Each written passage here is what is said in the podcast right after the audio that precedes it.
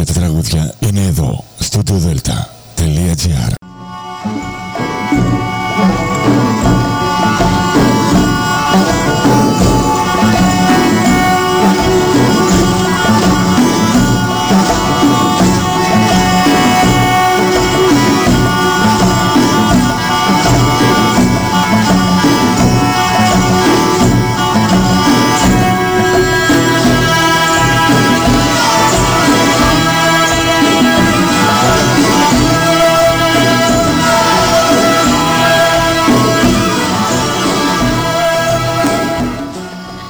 Σήμερα κυρίες και κύριοι. Είναι η εκπομπή Μύθικη Πολιτισμοί με τη Γεωργία Αγγελή. Ζωντανά από το στούντιο Δέλτα, το ραδιόφωνο της καρδιάς μας.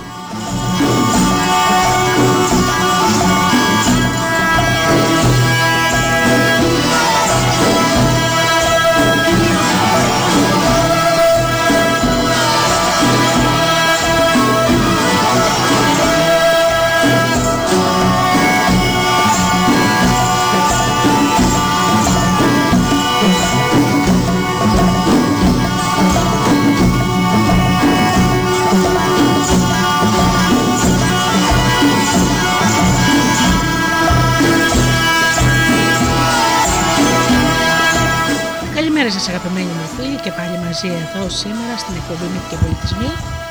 Σήμερα θα ακούσουμε παραμύθια του Όσκαρ Βάιλ, ο ψαράς και η ψυχή του, το αστερόπεδο.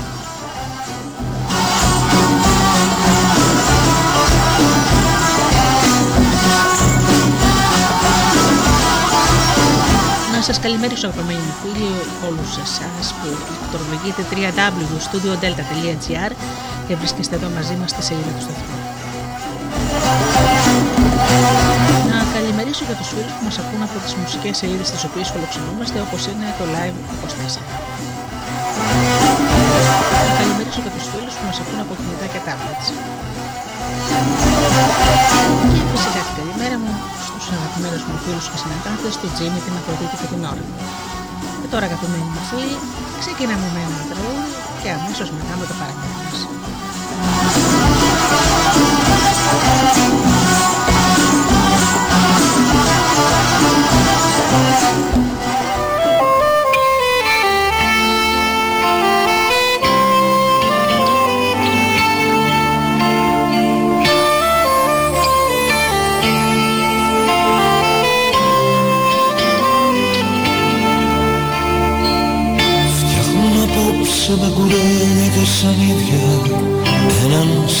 συνοικισμό αυτόνομο Αυτοί που ψάχνουν για διαμάντια στα σκουπίδια και στον υπόνομο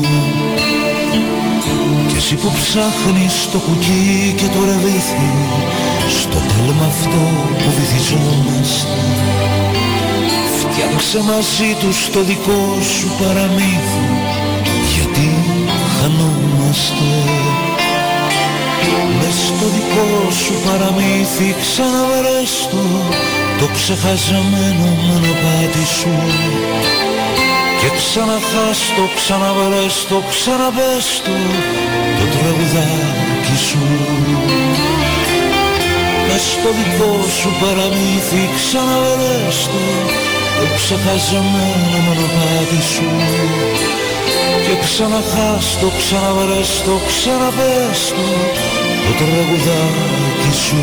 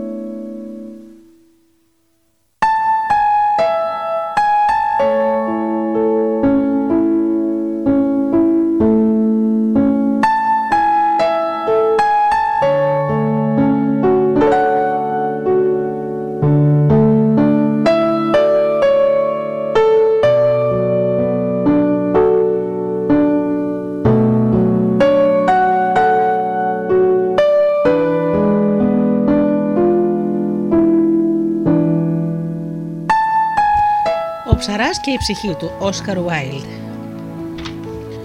Κάθε απόγευμα ο νερός ψαράς ανοιγόταν στη θάλασσα και έριχνε τα δίχτυα του στο νερό.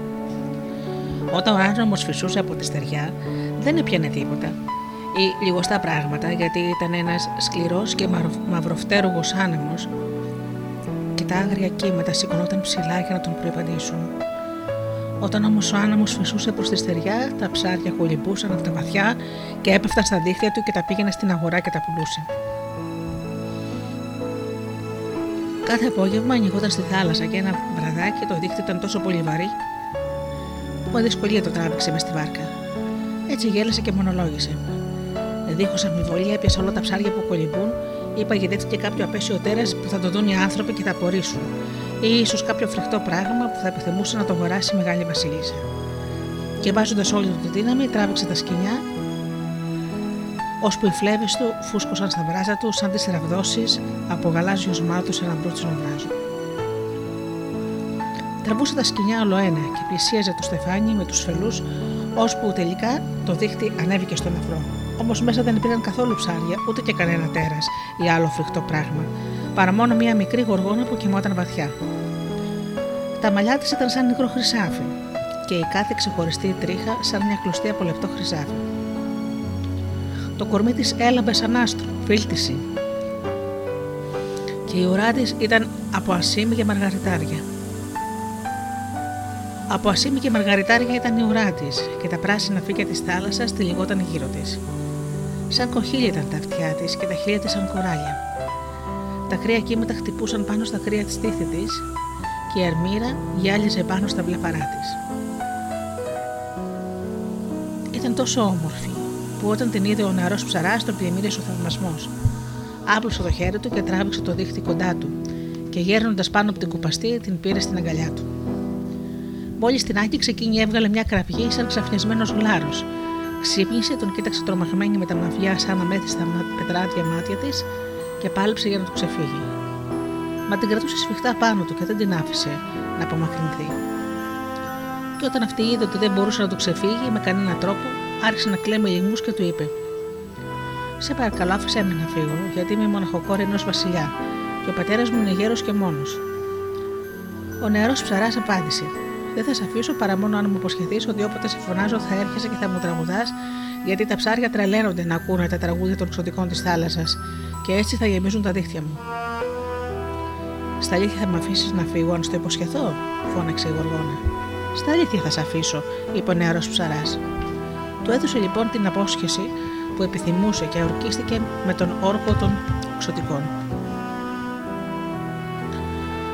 Χαλάρωσε τότε το εκάλιασμά του και εκείνη βυθίστηκε στο νερό, τρέμοντας από ένα παράξενο φόβο.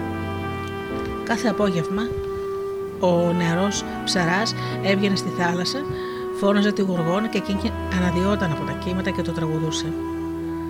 Τριγύρω της κολυμπούσαν τα δελφίνια και οι άγριοι γλάροι έκαναν κύκλους πάνω από το κεφάλι της.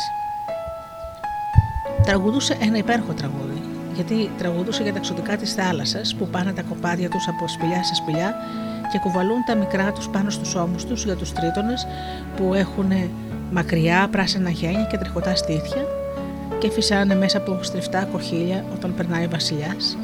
Για το παλάτι του βασιλιά που είναι όλο και χρυμπάρι με στέγη από σμαράγδια και πάτωμα από λαμπερά μαργαριτάρια. Και για τους θαλάσσιους κήπους όπου σαν μεγάλες λεπτοφτιαγμένες βεντάλιες κυματίζουν όλη τη μέρα τα κοράλια όπου τα ψάρια πετάγονται εδώ και εκεί σαν ασημένια πουλιά ενώ στα βράχια γατζώνονται οι ανεμόνες και τα ρόδινα μπουμπούκια φυτρώνουν στην κυτρινιά μου.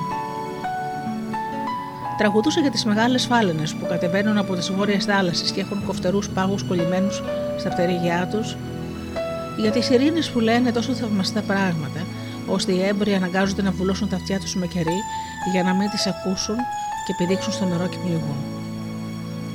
Για τις βαθισμένες γαλέρες με τα ψηλά τους κατάρτια, τους παγωμένους ναύτε που είναι χαντζωμένοι στα ξάρτια και τα σκουπριά που μπαινοβγαίνουν κολυμπώντας από τα ανοιχτά φινιστήνια για τις μικρές πεταλίδες που είναι μεγάλοι ταξιδευτές και αποκολούν πάνω στις καρίνες των καραβιών και κάνουν το γύρο του κόσμου. Και για τις σουπιές που ζουν στα ριζά των βράχων, που απλώνουν τα μακριά μαύρα χέρια τους και μπορούν να φέρουν τη νύχτα σαν το θελήσουν.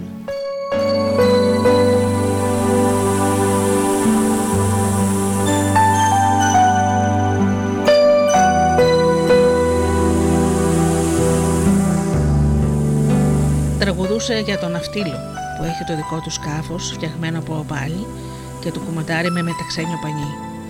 Για τους ευτυχισμένους τρίτονες που παίζουν τις άρπες τους και μπορούν να βυθίσουν σε ύπνο το μεγάλο βασιλιά. Για τα παιδάκια που αρπάζουν τα, γελ... τα γλιστερά γουρουνόψαρα, τα καβαλούν γελώντας και πηγαίνουν σε ριάνι. Για τις γοργόνες που ξαπλώνουν στο λευκό αφρό και ανοίγουν στην αγκαλιά τους, την αγκαλιά τους στους ναυτικούς και για τα θαλασσινά λιοντάρια με τα κυρτά δόντια και τους υπόκαμπους με τις κυματιστές τους χέτες. Και όσο τραγουδούσε, όλοι οι τόνοι έρχονταν από τα βαθιά για να την ακούσουν και ο νερός ψαράς, άλλους τους έπιανε με τα δίχτυα του και άλλους με το καμάκι. Όταν γέμιζε η μπάρκα του, η γοργόνα του χαμογελούσε και βυθιζόταν στη θάλασσα. Ωστόσο, ποτέ δεν τον πλησίασε τόσο πολύ ώστε να μπορέσει να την αγγίξει. Συχνά τη φώναζε και την παρακαλούσε να πλησιάσει, αλλά εκείνη αρνιόταν. Και όταν προσπαθούσε να την αρπάξει, γλιστρούσε στο νερό σαν φώκια και όλη τη μέρα δεν την ξανάβλεπε πια. Μέρα με τη μέρα η φωνή της γινόταν πιο γλυκιά. Τόσο γλυκιά ήταν η φωνή της που ο νερός ψαρά ξεχνούσε τα δίχτυα και την τέχνη του και δεν είχε το νου του στην, στη βάρκα του. Με κατακόκκινα πτερίγια και χρυσαφιά μάτια οι τόνοι περνούσαν κοπάδια, αλλά εκείνος δεν τους πρόσχε. Το καμάκι το είχε παρατήσει άχρηστο πλάι του και τα καλάθια του από πλεκτό λιγάρι ήταν άδεια. Με χείλη μισάνυχτα και μάτια θολά από το θαυμασμό, καθόταν άπραγος στο πλώμενό του και άκουγε Άκουγε ώσπου τον τύλιχε το πούσι και το παρεπλανόμενο φεγγάρι λέγκαζε τα μελαμψά του μέλη με ασύνη.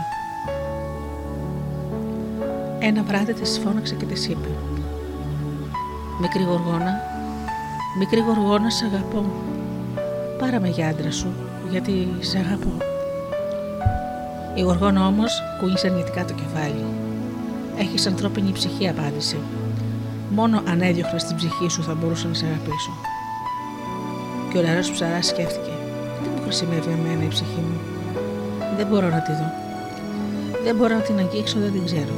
Το δίχως άλλο, αν τη διώξω, θα είναι για μένα μια μεγάλη χαρά. Μια κραυγή αγαλίαση ξέφυγε από τα χείλη του. Σηκώθηκε μέσα στη βάρκα του και άπλωσε τα χέρια στη γοργόνα. Θα τη διώξω την ψυχή μου, φώναξε, και θα γίνεις γυναίκα μου, και θα γίνω άντρα σου. Στα βάθη της θάλασσας θα ζήσουμε μαζί και όλα όσα μου τραγούδησε θα μου δείξεις. Ό,τι επιθυμείς, εγώ θα το κάνω και οι ζωές μας δεν θα χωρίσουν ποτέ. Η μικρή γοργόνα γέλασε χαρούμενη και έκρυψε το πρόσωπό της στα χέρια της. Μα πώς να διώξω την ψυχή μου, φώναξε ο νεαρός ψαράς. Πες μου πώς να το κάνω και έτσι θα γίνει. μόνο, δεν ξέρω, είπε η μικρή γοργόνα. Τα ξωτικά της θάλασσας δεν έχουν ψυχή. Και βυθίστηκε στα νερά, κοιτάζοντάς τον μελαγχολικά. Νωρίς νωρίς το επόμενο πρωινό και πριν ο ήλιος προλάβει να ανέβει ούτε μια σπιθαμή πάνω από το λόφο, ο νερός ψαράς πήγε στο σπίτι του εφημέριου και χτύπησε τρεις φορές την πόρτα. Ο Διάκος κοίταξε από το παραπόρτι και όταν είδε ποιος ήταν, τράβηξε το μάτωλο και του είπε: Πέρασε μέσα. Ο νερό ψαράς μπήκε, γονάτισε στο καλαμένιο πάτωμα και φώναξε στο εφημέριο που διάβαζε τη βίβλο και του είπε: Πάτερ, είμαι ερωτευμένος με μια γοργόνα και η ψυχή μου με εμποδίζει να αποκτήσω την καλή μου. Πες μου, πώς να διώξω την ψυχή μου, γιατί στα αλήθεια δεν τη χρειάζομαι. Τι αξία έχει για μένα η ψυχή μου; Δεν μπορώ να τη δω, δεν μπορώ να την αγγίξω, δεν την ξέρω. Και ο εφημέριος βάλθηκε να χτυπάει το στήθος του και απάντησε. Αλίμονο, αλίμονο, είσαι τρελός ή έφαγε βότανο φαρμακερό. Γιατί η ψυχή είναι το πιο ευγενικό κομμάτι του ανθρώπου που μας έδωσε ο Θεός για να την μεταχειριζόμαστε με ευγένεια. Δεν υπάρχει πράγμα πιο πολύτιμο από την ανθρώπινη ψυχή. Και με τίποτα ανθρώπινο δεν μπορεί να τη ζυγίσεις. Αξίζει όλο το χρυσάφι του κόσμου και είναι πιο πολύτιμη από τα ρουμπίνια των βασιλιάδων. Γι' αυτό τέκνον μου, βγάλει το, το πράγμα, αυτό το πράγμα από το μυαλό σου, γιατί είναι ασυγχώρητη αμαρτία.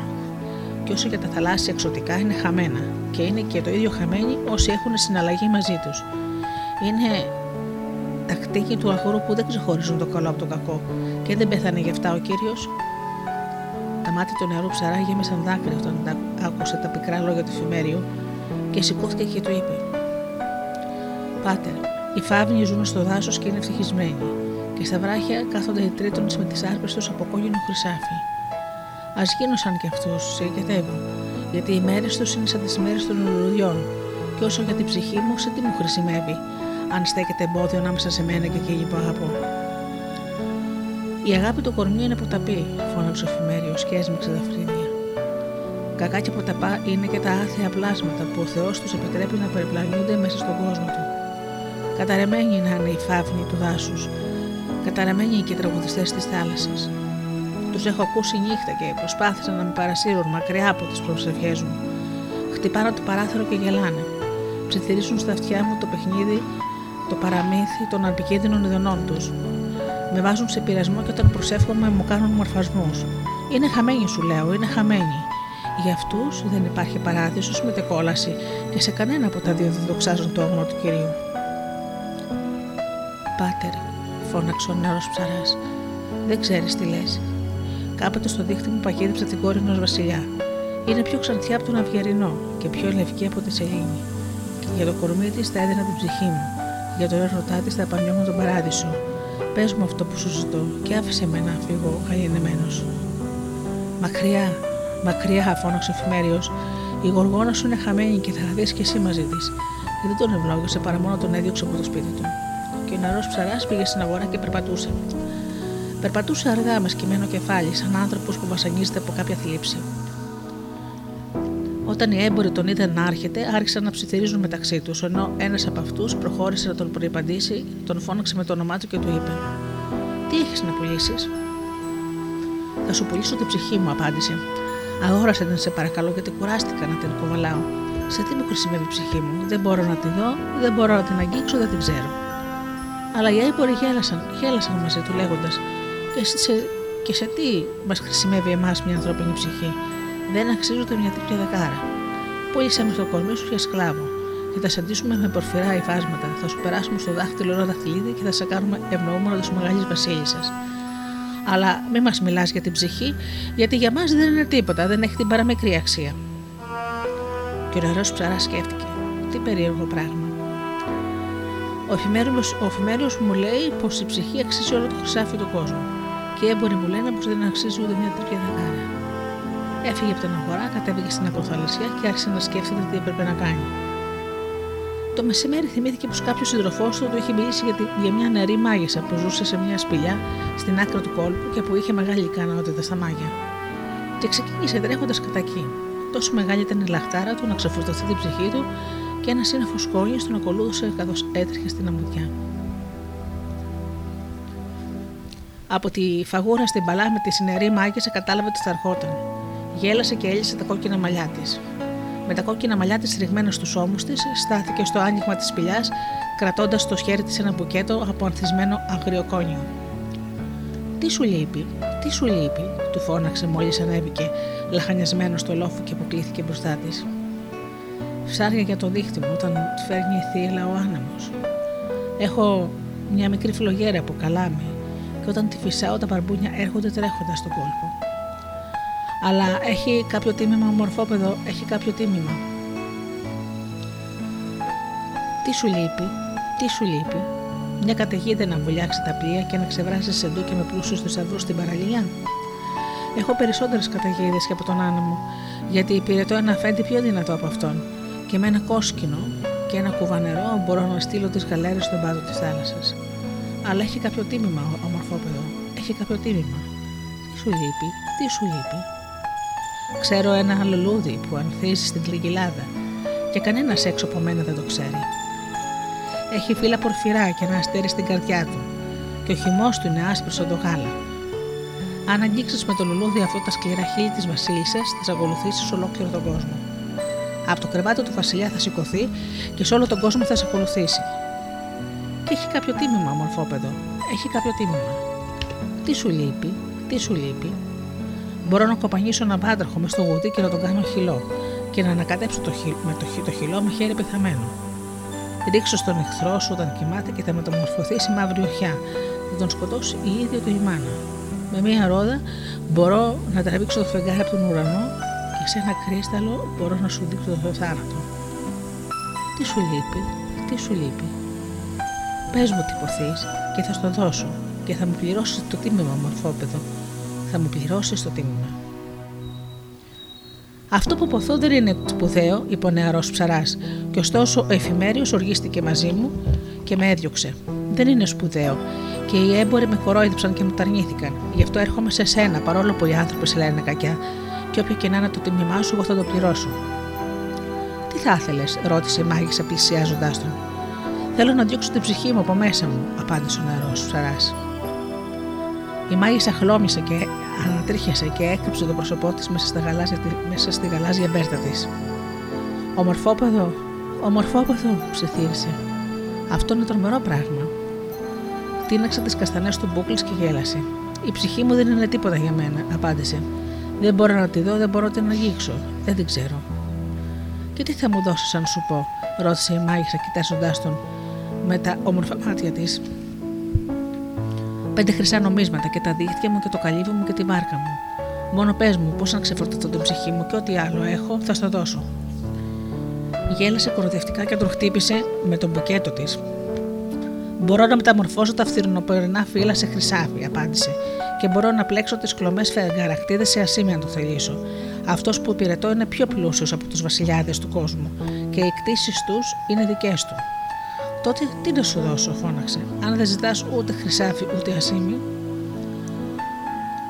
Η μάγισσα χάιδεψε τα μαλλιά του με το αδύνατο λευκό χέρι της. Πρέπει να χαμογελάς, να χορέψεις μαζί μου, μορφόπεδο, ψιθύρισε και του χαμογέλασε καθώς μιλούσε. Αυτό μόνο, φώναξε κατάπληκτο ο νερός ψαράς και σηκώθηκε. Αυτό μόνο, απάντησε εκείνη και του χαμογέλασε. Το ηλιοβασίλεμα τότε σε κάποιο μέρος μυστικό θα χορέψουμε μαζί, είπε ο νερός ψαράς. Και αφού χορέψουμε, θα μου πεις αυτό που θέλω να μάθω. Κούλησε αρνητικά το κεφάλι της. Όταν γεμίσει το φεγγάρι, όταν γεμίσει το φεγγάρι, ψιθύρισε. Έπειτα κοίταξε ολόγερα και αφουγκράστηκε. Ένα γαλάζιο πουλί πέταξε κρόσοντας από τη φωλιά του και έκανε κύκλους πάνω από τους αμόλφους και τα τρία άλλα πουλιά πέρασαν μέσα από το άγριο, κρίζο, χορτάρι, σφυρίζοντας το ένα στο άλλο. Δεν ακουγόταν τίποτα πέρα από τον ήχο ενό κύματο που χάιδευε τα στρογγυλά βότσαλα κάτω μακριά. Άπλωσε λοιπόν το χέρι της, τον τράβηξε κοντά της και έφερε τα στεγνά της χείλη κοντά στο αυτί του. Απόψε, πρέπει να έρθεις μαζί μου στην κορυφή του βουνού, ψιθύρισε. Έχουν σύναξη οι μάγισσες και θα είναι και εκείνος εκεί. Ο νερός ψαράς άχτηκε και την κοίταξε και εκείνη έδειξε τα άστρα της δόθηκε και γέλασε. Ποιος είναι εκείνος, ρώτησε. Δεν έχει σημασία, απάντησε. Πήγαινε απόψε και στάσου κάτω από τη φιλοσία του Κάρπινου και περίμενε με να έρθω. Ένας μαύρος σκύλος, αν ένας μαύρος σκύλος τρέξει κατά πάνω σου, χτύπα τον με μία βέρκα λιγαριά και θα φύγει. Αν σου μιλήσει κάποια κουκουβάγια με τις απαντήσεις. Όταν γεμίσει το φεγγάρι, θα είμαι κοντά σου και θα χορέψουμε μαζί στο χορδάρι. Μου ορκίζεσαι όμως ότι θα μου πεις πως μπορώ να διώξω την ψυχή μου από μέσα μου, τη ρώτησε. Εκείνη βγήκε στη λιακάτα και μέσα από τα κόκκινα μαλλιά της κοιμάτισε ο άνεμος και του φώναξε. Μα τα νύχια της γίδας, το ορκίζουμε. Είσαι η καλύτερη μάγισσα του κόσμου, φώναξε ο νερό ψαράς, και θα μπορούσα να χορέψω μαζί σου απόψε στην κορφή του βουνού. Θα προτιμούσα βέβαια να μου έχει ζητήσει χρυσάφια ασήμι, αλλά και το τίμημα που μου ζητάς θα το πάρεις, γιατί δεν είναι σπουδαίο πράγμα. Έβγαλε το σκούφο του, κλείθηκε βαθιά μπροστά της και έτρεξε στην πόλη όλος χαρά. Η μάγισσα καθώς έφευγε, τον παρακολουθούσε και όταν έπαψε να τον βλέπει, μπήκε στη σπηλιά της και αφού έβγαλε ένα καθρέφτη από ένα σκαλιστό κέντρινο κουτί, τον έστησε σε μία βάση, έκαψε βερβένα πάνω σε αναμένο κάρβονο και κοίταξε μέσα από τα δαχτυλίδια του καπνού. Μετά από λίγο έσφιξε τα χέρια της με θυμό. Θα πρέπει να είναι δικός μου, μουρμούρισε. Είμαι το ίδιο όμορφη με εκείνη. Το ίδιο βράδυ, όταν βγήκε το φεγγάρι, ο νερός ψαράς σκαρφάλωσε στην κορυφή του βουνού και στάθηκε κάτω από τη φιλοσιά του κάρπινου. Σαν μικρή ασπίδα από γυαλιστερό μέταλλο, η καρδιά, η θάλασσα απλωνόταν ολοστρόγγυλη στα πόδια του και οι σκιές των κακιών σάλευαν στον κόλπο. Μια μεγάλη κουκουβάγια με κίτρινα μάτια στο το θιάφι τον φώναξε με το όνομά του, μα δεν της απάντησε. Ένας μαύρος σκύλος έτρεξε κατά πάνω του γριλίζοντα. Τον χτύπησε με μια βέργα λιγαριά και εκείνος έφυγε κλαψουρίζοντας. Τα μεσάνυχτα οι μάγισσες πέταξαν σαν τις νυχτερίδες στον αέρα. Φιού! φώναξαν, καθώς προσγειωνόντουσαν. Εδώ είναι κάποιος που δεν γνωρίζουμε και βάλθηκαν να οσμήσονται ένα γύρο και να φλιαρούν και να κάνουν νοήματα. Τελευταία ήρθε η νεαρή μάγισσα με, το, με τα κόκκινα μαλλιά της να κυματίζουν στον άνεμο. Φορούσε ένα χρυσοήφαντο φόρεμα και ντυμένο με μάτια παγωνιών και ένα σκουφί από πράσινο βελούδο σκέπαζε το κεφάλι της. Πού είναι, πού είναι, στρίγγισαν οι μάγισσες όταν την είδαν, αλλά εκείνη γέλασε μόνο και έτρεξε στον κάρπι στον καρπίνο και παίρνοντας τον νερό ψαρά από το χέρι, τον οδήγησε στο φεγγαρόφωτο και άρχισε να χορεύει. Γύρω-γύρω στροβελιζόταν. Η νεαρή μάγισσα πηδούσε τόσο ψηλά που εκείνος έβλεπε τα κόκκινα τακούνια των παπουτσιών της. Ακούστηκε μακριά ο ήχος του καλπασμού ενός αλόγου, μα άλογο δεν φαινόταν, και ο νεαρός ψαράς φοβήθηκε. Πιο γρήγορα φώναξε η μάγισσα, πέρασε τα μπράστα της γύρω από το λαιμό του και η ανάσα της ήρθε καυτή στο πρόσωπό του. Πιο γρήγορα, πιο γρήγορα φώναξε και του φαινόταν ότι γύριζε η γη κάτω από τα πόδια του. Το μυαλό τους θόλωσε και ένας μεγάλος τρόμος τον κυρίεψε, λες και τον παρακολουθούσε κάποιο πλάσμα μοχθηρό, και στο τέλος είδε στη σκιά ενός βράχου μια μορφή που δεν ήταν εκεί πιο πριν. Ήταν ένας άντρας ντυμένος με μια φορεσιά από μαύρο βελούδο, αραμένη σύμφωνα με την ισπανική μόδα. Το πρόσωπό του ήταν παράξενο χλωμό, τα χείλη του όμως έμοιζαν με περήφανο κόκκινο λουλούδι. Φαινόταν κουρασμένος και έγερνε πίσω, παίζοντας αφηρημένα με τη λαβή του στιλέτου του. Στο χορτάρι πλάι του ήταν πεσμένο ένα καπέλο με φτερό και ένα ζευγάρι γάντια υπασίας, σταλισμένα με χρυσή δαντέλα και κεντυμένα με μαγαριτάρια με ένα παράξενο σχήμα. Ένας κοντός μανδύας, φοροδαρισμένο με ερμήνες, κρεμόταν από τον ώμο του και τα λεπτά λευκά του δάχτυλα ήταν γεμάτα δαχτυλίδια. Βαριά τα βλεφαρά του έπεφταν στα μάτια του. Ο νερός ψαρά τον παρακολουθούσε σαν κάποιος παγιδευμένος από μάγια. Στο τέλος τα μάτια τους συναντήθηκαν και ώσπου και όπου και να χόρευε, του φαινόταν ότι τα μάτια του άντρα ήταν μάλλον του. Άκουσε τη μάγισσα να γελάει και την άρπαξε από τη μέση και άρχισε να στροβιλίζεται τρελά μαζί της. Ξαφνικά ένας σκύλος γάφησε στο δάσος και οι χορευτές σταμάτησαν και πλησιάζοντας δυο-δυο γονάτισαν και φίλησαν τα χέρια του άντρα. Καθώς το έκαναν αυτό, ένα μικρό χαμόγελο άγγιξε τα περίφαινα χείλη του, σαν τη φτερούγα ενός πουλιού που αγγίζει το νερό και το κάνει να γελάει. Αλλά υπήρξε και περιφρόνηση στο χαμόγελο εκείνο. Κοίταξε συνεχώς το νερό ψαρά. Έλα, πάμε να προσκυνήσουμε, ψιθύρισε η νεαρή μάγισσα και τον πλημμύρισε.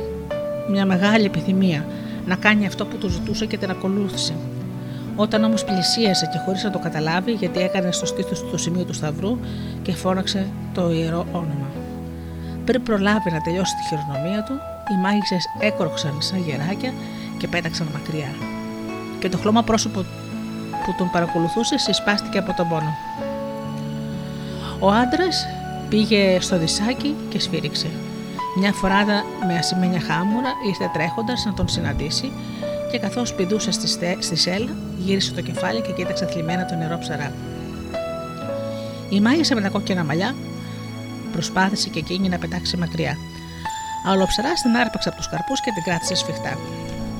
Άφησέ με, του φώναξε. Θέλω να φύγω, γιατί ξεστόμησες αυτό που δεν έπρεπε να υποθεί και έκανες στο σημείο που δεν έπρεπε να δούμε; Όχι, απάντησε, δεν θα σε αφήσω να φύγεις αν δεν μου πεις το μυστικό. Ποιο μυστικό, είπε η μάγισσα, παλεύοντας μαζί τους σαν αγριόχατα και δακώνοντας τα φρισμένα χείλη της. Ξέρεις, απάντησε εκείνος.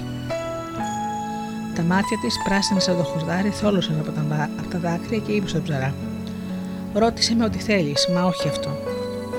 Γέλασε και την κράτησε ακόμα πιο σφιχτά. Και όταν είδε ότι δεν μπορούσε να ξεφύγει, του ψιθύρισε. Δίχως άλλο, είμαι όμορφη σαν την κόρη της θάλασσας και χαριτωμένη σαν και αυτές που ζουν στα γαλάζια νερά και τον χάιδεψε και έφερε στο πρόσωπό της κοντά στο δικό του. Αλλά εκείνος την έστρωξε σμίγοντας τα φρύδια και της είπε: Αν δεν κρατήσεις την υπόσχεσή σου, θα σε σκοτώσω, γιατί θα με έχεις προδώσει. Έγινε γκρίζα σαν το ανθάκι της κουτσουπιάς και ανατρίχιασε. Α είναι, μουρμούρισε. Δικιά σου είναι η ψυχή και όχι δικιά μου. Κάνε την ό,τι θέλεις. Και έβγαλε από το ζωνάρι της ένα μικρό μαχαίρι που είχε λαβεί από δέρμα πράσινη σοχιά και του το έδωσε. Σε τι θα μου χρησιμεύσει αυτό, τη ρώτησε με απορία. Έμεινε σιωπηλή και για μερικά λεπτά ένα βλέμμα τρόμου συνέφιασε το πρόσωπό της.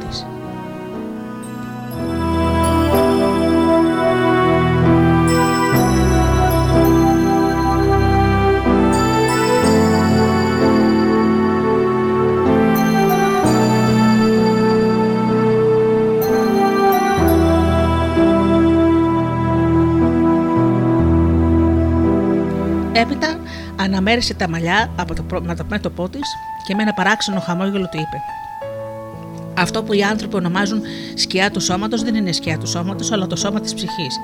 Στάσου στην ακροθαλασσιά με την πλάτη γυρισμένη στο φεγγάρι.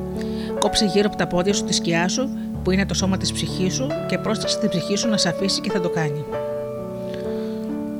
Ο νερός ψαράς άρχισε να τρέμει. Είναι αλήθεια, ψιθύρισε. Είναι αλήθεια και μακάρι να μην σου το είχα πει, φώναξε και αρπάχτηκε από το γόνατά του κλαίγοντας με λιγμούς. Τη ρέσπουξε μακριά του και την άφησε στο άγριο χορτάρι. Και πηγαίνοντας στην άκρη του βουνού, έβαλε το μαχαίρι στη ζώνη του και άρχισε να κατεβαίνει. Η ψυχή που ήταν μέσα του του φώναξε και του είπε: Αλίμονο, τόσα χρόνια ήμουν μαζί σου και σε υπηρετούσα. Μη με διώχνεις τώρα, τι κακό σου έκανα. Και ο νερός ψαράς γέλασε δεν μου κάνεις κανένα κακό, αλλά δεν σε χρειάζομαι, απάντησε. Ο κόσμος είναι μεγάλος και υπάρχει παράδεισος και κόλαση και εκείνο το θαπό σπίτι του δειλινού που βρίσκεται ανάμεσά τους.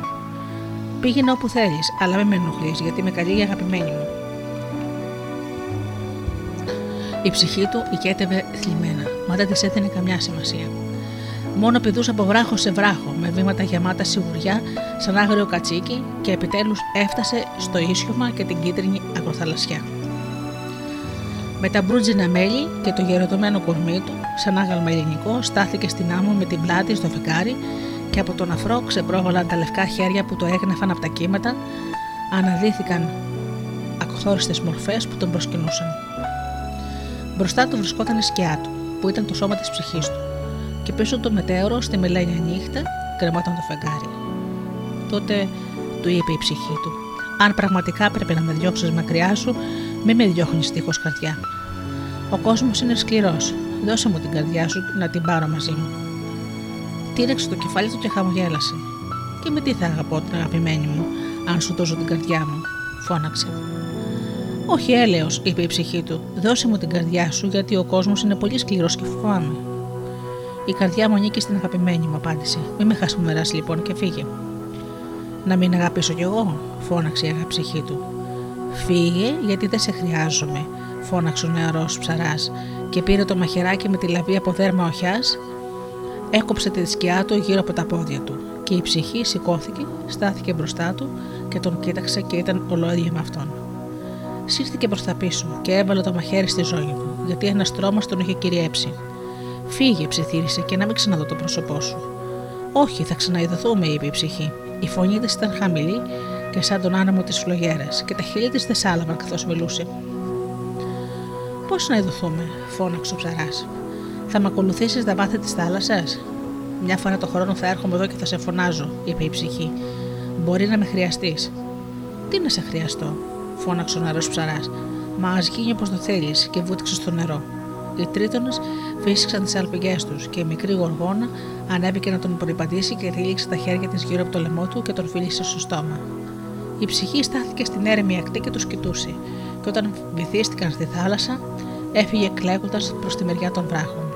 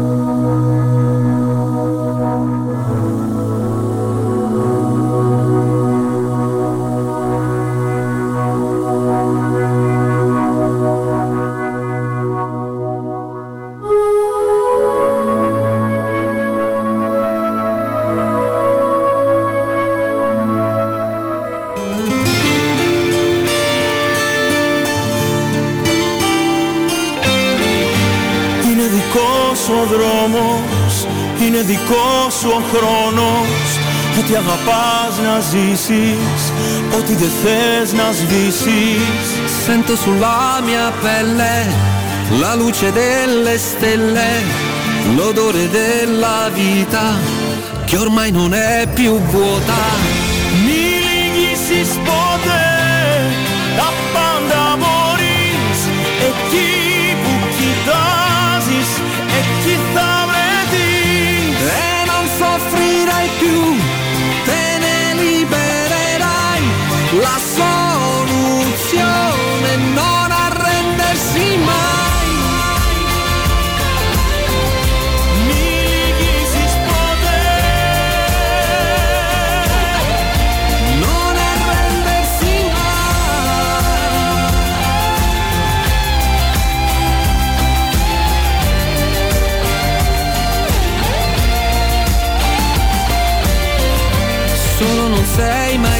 stato, anche se rovinato, non sarai mai finito, non avrai mai fallito. Πέταξε ως τον ήλιο, έχεις εσένα φίλο Κι αν κουραστείς τιμή σου, είμαι εδώ μαζί σου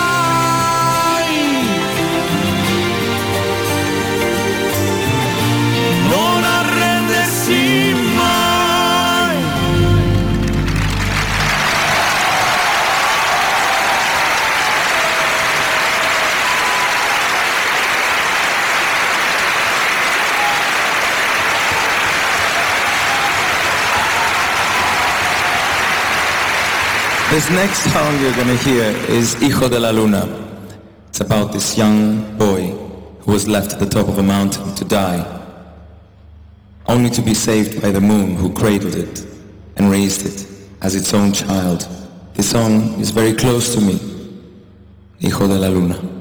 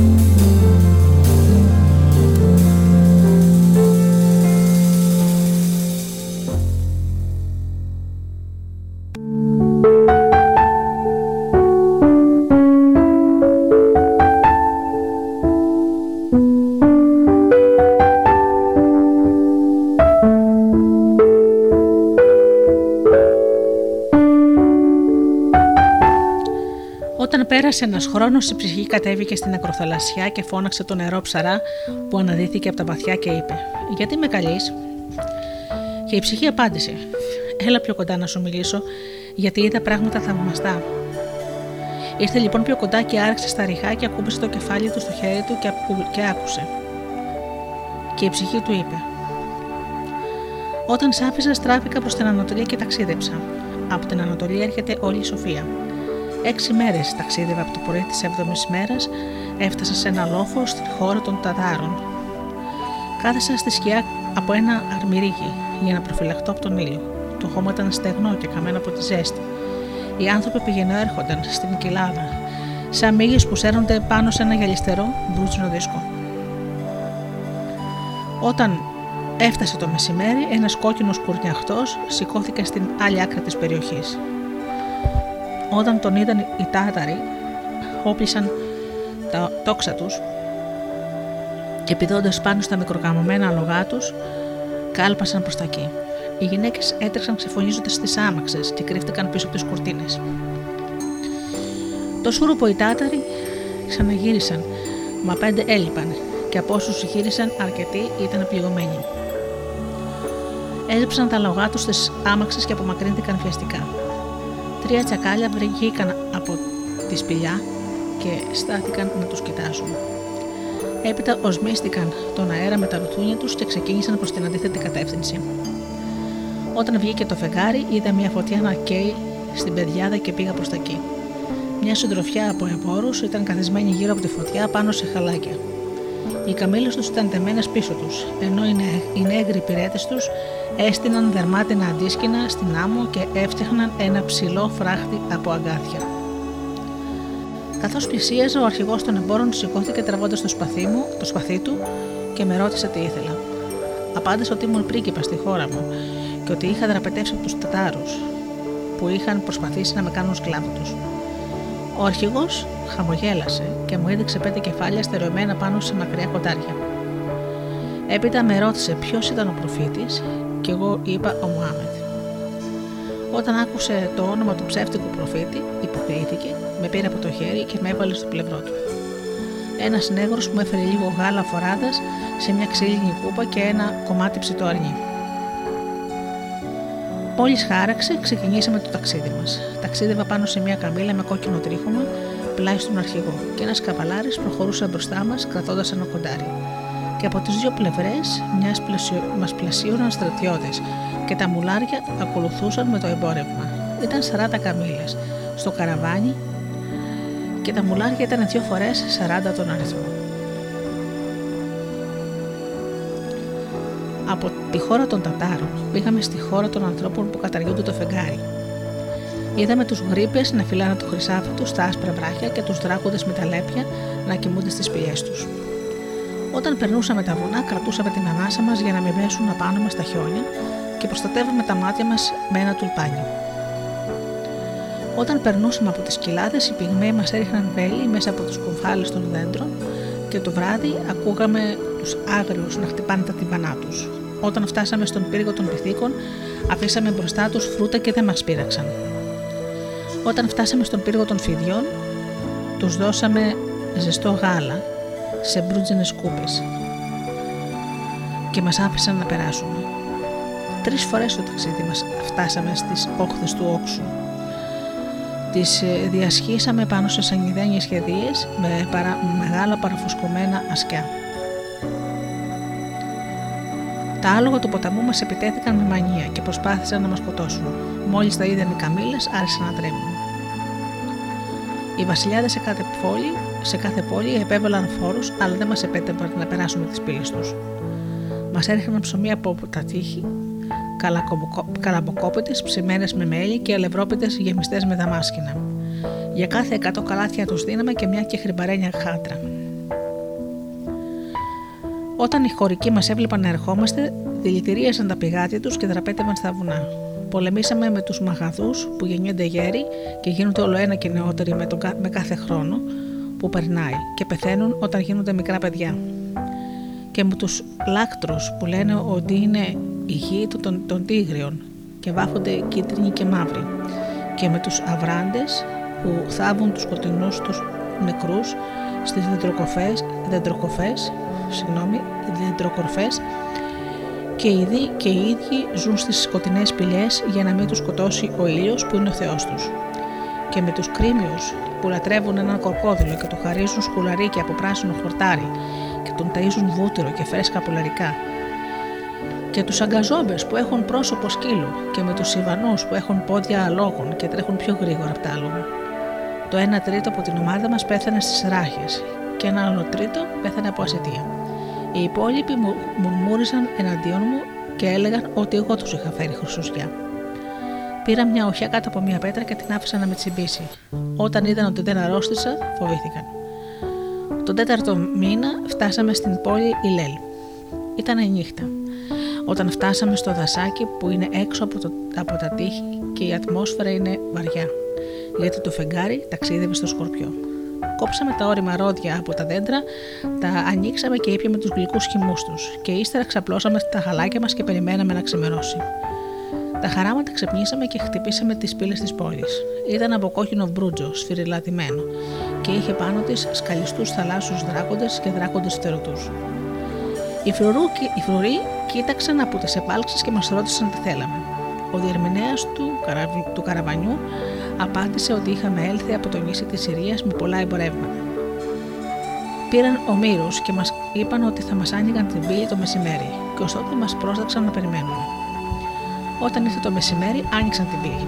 Περάσαμε μέσα και οι άνθρωποι βγήκαν από τα σπίτια τους και μας, να μας δουν, και ενώ ένας τελάλης γύριζε στην πόλη φωνάζοντας μέσα από ένα κοχύλι. Σταθήκαμε στην αγορά και οι νέγροι έλυσαν τα τόπια με τα υφάσματα άνοιξαν τα σκαλιστά σεντούκια από σφέντα μου. Και όταν τελείωσαν τη δουλειά τους, οι έμποροι έβγαλαν τα παράξενα εμπορεύματά τους, τα κερωμένα λινά από την Αίγυπτο και τα σταμποτά λινά από την Αιθιοπία, τα πορφυρά σφουγγάρια από την Τύρο και τις γαλάζιες κουρτίνες από τη Σιδώνα, τις κούτες, τις κούπες από ψυχρό και χρυμπάρι, τα λεπτά γυάλινα δοχεία και τα παράξενα αγκία από ψημένο πυλό. Από την ταράτσα ενός σπιτιού, μια συντροφιά από γυναίκες μας παρακολουθούσε. Η μια φορούσε μάσκα από επιχρυσωμένο δέρμα. Την πρώτη μέρα ήρθαν οι ιερείς και παζάρεψαν μαζί μας. Τη δεύτερη μέρα είδαν οι ευγενείς και την τρίτη μέρα είδαν οι τεχνίτες και οι σκλάβοι. Και αυτό είναι το έθιμό τους, με όλους τους εμπόρους για όσο καιρό μένουν στην πόλη. Μέναμε εκεί ένα φεγγάρι, και όταν το φεγγάρι πλησίαζε στη χάση του, κουράστηκα Έφυγα από τους δρόμους της πόλης και έφτασα στον κήπο του Θεού της. Οι ιερείς με τους κίτρινους μανδύες τους περνούσαν σιωπηλά ανάμεσα στα πράσινα δέντρα και σε ένα μαύρο μαρμάρινο δάπεδο βρισκόταν το κόκκινο σπίτι όπου κατοικούσε ο Θεός. Οι πόρτες του ήταν από λάκα και τάβροι και παγόνια ήταν σκαλισμένα ανάγλυφα πάνω σε λαμπερό χρυσάφι. Η επικλινή στέγη ήταν μια από πορσελάνη πράσινη σαν την θάλασσα και η μαρκίζα ήταν στολισμένη με μικρά καμπανάκια. Καθώς τα λευκά περιστέρια πετούσαν εκεί κοντά, χτυπούσαν με τις φτερούγε τους και τα καμπανάκια, κάνοντάς τα να ποδονίζουν. Μπροστά στο ναό ήταν μια λιμνούλα με νερό, καθάρι, στρωμένη με όνυχα. Ξάπλωσα δίπλα της και με τα οχρά μου δάχτυλα άγγιξε τα πλατιά φύλλα. Ένας ιερέας ήρθε προς το μέρος μου και στάθηκε πίσω μου. Φορούσε σανδάλια στα πόδια του, ένα από μαλακό δέρμα φιδιού και ένα από φτερά πουλιού. Στο κεφάλι του είχε μία μήτρα από μαύρη τσόχα, στολισμένη με ασημένιους ημισέλινους. Εφτά κίτρινοι δίσκοι ήταν κεντυμένοι στα αμφιά του και τα κατσαρωμένα του μαλλιά ήταν βαμμένα με αντιμόνιο. Μετά από λίγο μου μίλησε και με ρώτησε τι επιθυμούσα. Του είπα ότι επιθυμούσα να δω το Θεό. Ο Θεός είναι στο κυνήγι, είπε ο ιερέας κοιτάζοντας με παράξενα με τα μικρά σκιστά του μάτια. Πες μου, σε ποιο δάσος. Και θα πάω να του κάνω συντροφιά, απάντησε. Ίσουσε τις πτυχές του πτυχητώνα του με τα μακριά μητερά του νύχια. Ο Θεός κοιμάται, ψιθύρισε. Πες μου σε ποιο διβάνι και θα φυλάξω τον ύπνο του, απάντησε. Ο Θεός είναι στο γιορτή, φώναξε. Αν το κορσίλι είναι γλυκό, θα πιω μαζί του. Και αν είναι πικρό, πάλι θα πιω μαζί του, ήταν η απάντησή μου. Έσκυψε το κεφάλι με απορία και παίρνοντά με από το χέρι με οδήγησε και με μέσα στο ναό. Στην πρώτη αίθουσα είδα ένα είδωλο καθισμένο σε έναν θρόνο από ιάσπη, διακοσμημένο με μεγάλα μαργαριτάρια από την Ανατολή. Ήταν σκαλισμένο σε έβαινο και το μπόι του ήταν σαν ένας άνθρωπος. Στο μέτωπό του άστευτε ένα ρομπίνι και πηχτό λάδι στάλαζε από τα μαλλιά πάνω στους μυρούς του. Τα πόδια του ήταν κατακόκκινα από το αίμα ενός σκοτωμένου κατσικιού και γύρω από τη μέση του φορούσε μια μπρούτζινη ζώνη στολισμένη με 7 σμανάχδια. Και είπα στον ιερέα: Αυτός είναι ο Θεός. Και μου απάντησε: Αυτός είναι ο Θεός. Δείξε μου το Θεό, φώναξα, αλλιώς θα σε σκοτώσω. Άντιξε το χέρι του και εκείνο μαράθηκε. Και ο ιερέας με εκέτυψε λέγοντας: Α γιατρέψει ο αφέντης στο δούλο του και θα σου δείξω το Θεό. Έστειλα λοιπόν την ανάσα μου πάνω στο χέρι του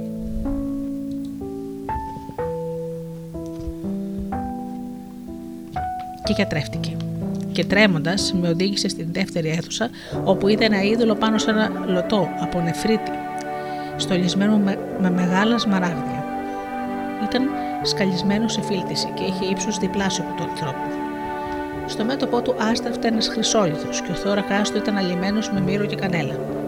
Στο ένα χέρι κρατούσε ένα κυρτό σκύπτρο από νεφρίτη και στο άλλο ένα στρογγυλό κρύσταλλο.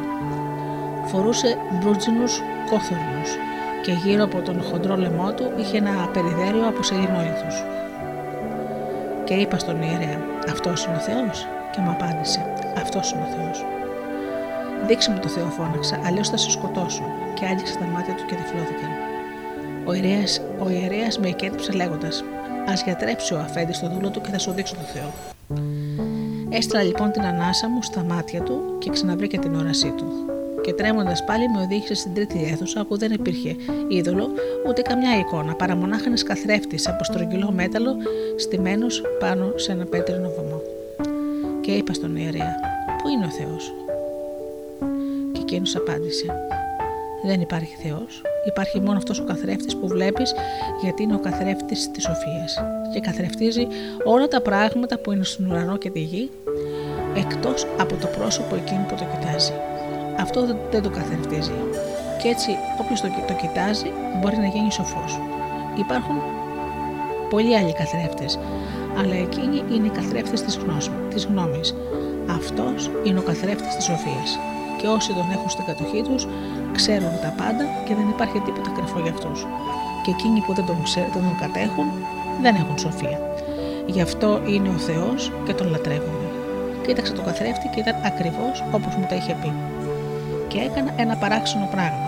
Αλλά αυτό που έκανα δεν έχει καμιά σημασία, γιατί σε μια κοιλάδα που απέχει μόλις μιας μέρας ταξίδι από εδώ, έκρυψα τον καθρέφτη της Σοφίας κάπου. Δέξου να μπω πάλι μέσα σου και να γίνω δούλης σου και θα γίνεις πιο σοφός από όλους τους σοφούς και η σοφία θα είναι δική σου. Δέξου να μπω μέσα σου και από σένα πιο σοφός δεν θα υπάρχει. Αλλά ο νερός ε, ψαράς χαμογέλασε. Ο έρωτας είναι καλύτερος από τη σοφία φώναξε και η μικρή γοργόνα με αγαπάει. Όχι, δεν υπάρχει τίποτα καλύτερο από τη σοφία, είπε η ψυχή. Η αγάπη είναι καλύτερη, απάντησε ο νερός ψαράς και βούτυξε στα ματιά και η ψυχή απομακρύνθηκε κλαίγοντας προς τους βάλτους.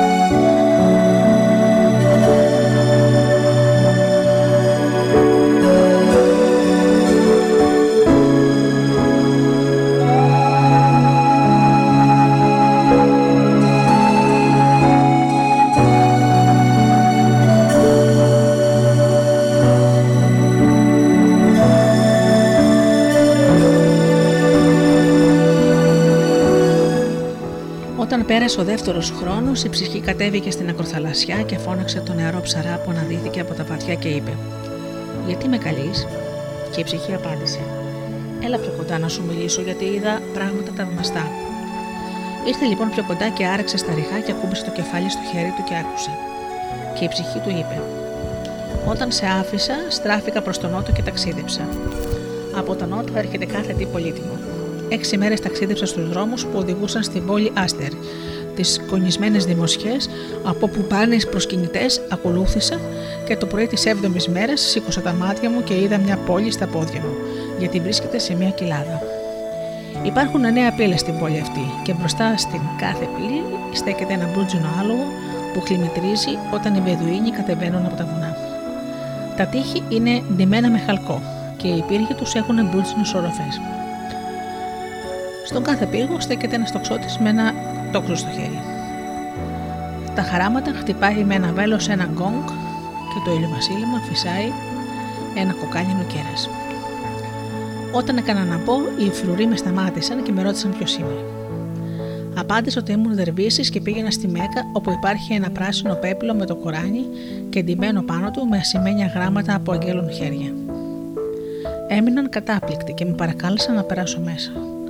Το εσωτερικό της πόλης είναι σαν παζάρι. Θα έπρεπε να είσαι μαζί μου. Στα στενά δρομάκια τα χαρούμενα χάρτινα φαναράκια τρεμοπαίζουν σαν μεγάλες πεταλούδες. Όταν ο άνεμος φυσάει πάνω από τις στέγες, ανεβοκατεβαίνουν σαν χρωματιστές φυσαλίδες. Μπροστά τους, στους πάγκους, κάθονται οι έμποροι πάνω σε μεταξωτά χαλιά. Έχουν ίσχυμα βραγένια και χρυσές πουλιες γυαλίζουν στα σαρίκια τους και μικρές σειρές από κεχρυμπαρένιες χάντρες, σκαλισμένα κουκούτσια από ροδάκινα, ξεγλιστρούν ανάμεσα στα δοσυρά τους δάχτυλα. Μερικοί πουλάνε γάλβανο και νάρδο, καθώς και τα παράξενα αρώματα από τα νησιά του Ινδικού πελάγους, το πηχτό λάδι των κόκκινων ρόδων, μύρο και μικρά μουσκοκάρφια. Όταν σταματάει κάποιος και για να τους μιλήσει, ρίχνουν χούχτες λιβάνι πάνω σε μακάλια και ο αέρας γίνεται γλυκός. Είδα έναν σύρο που κρατούσε στα χέρια του μια μέργα λεπτή σαν καλάμι.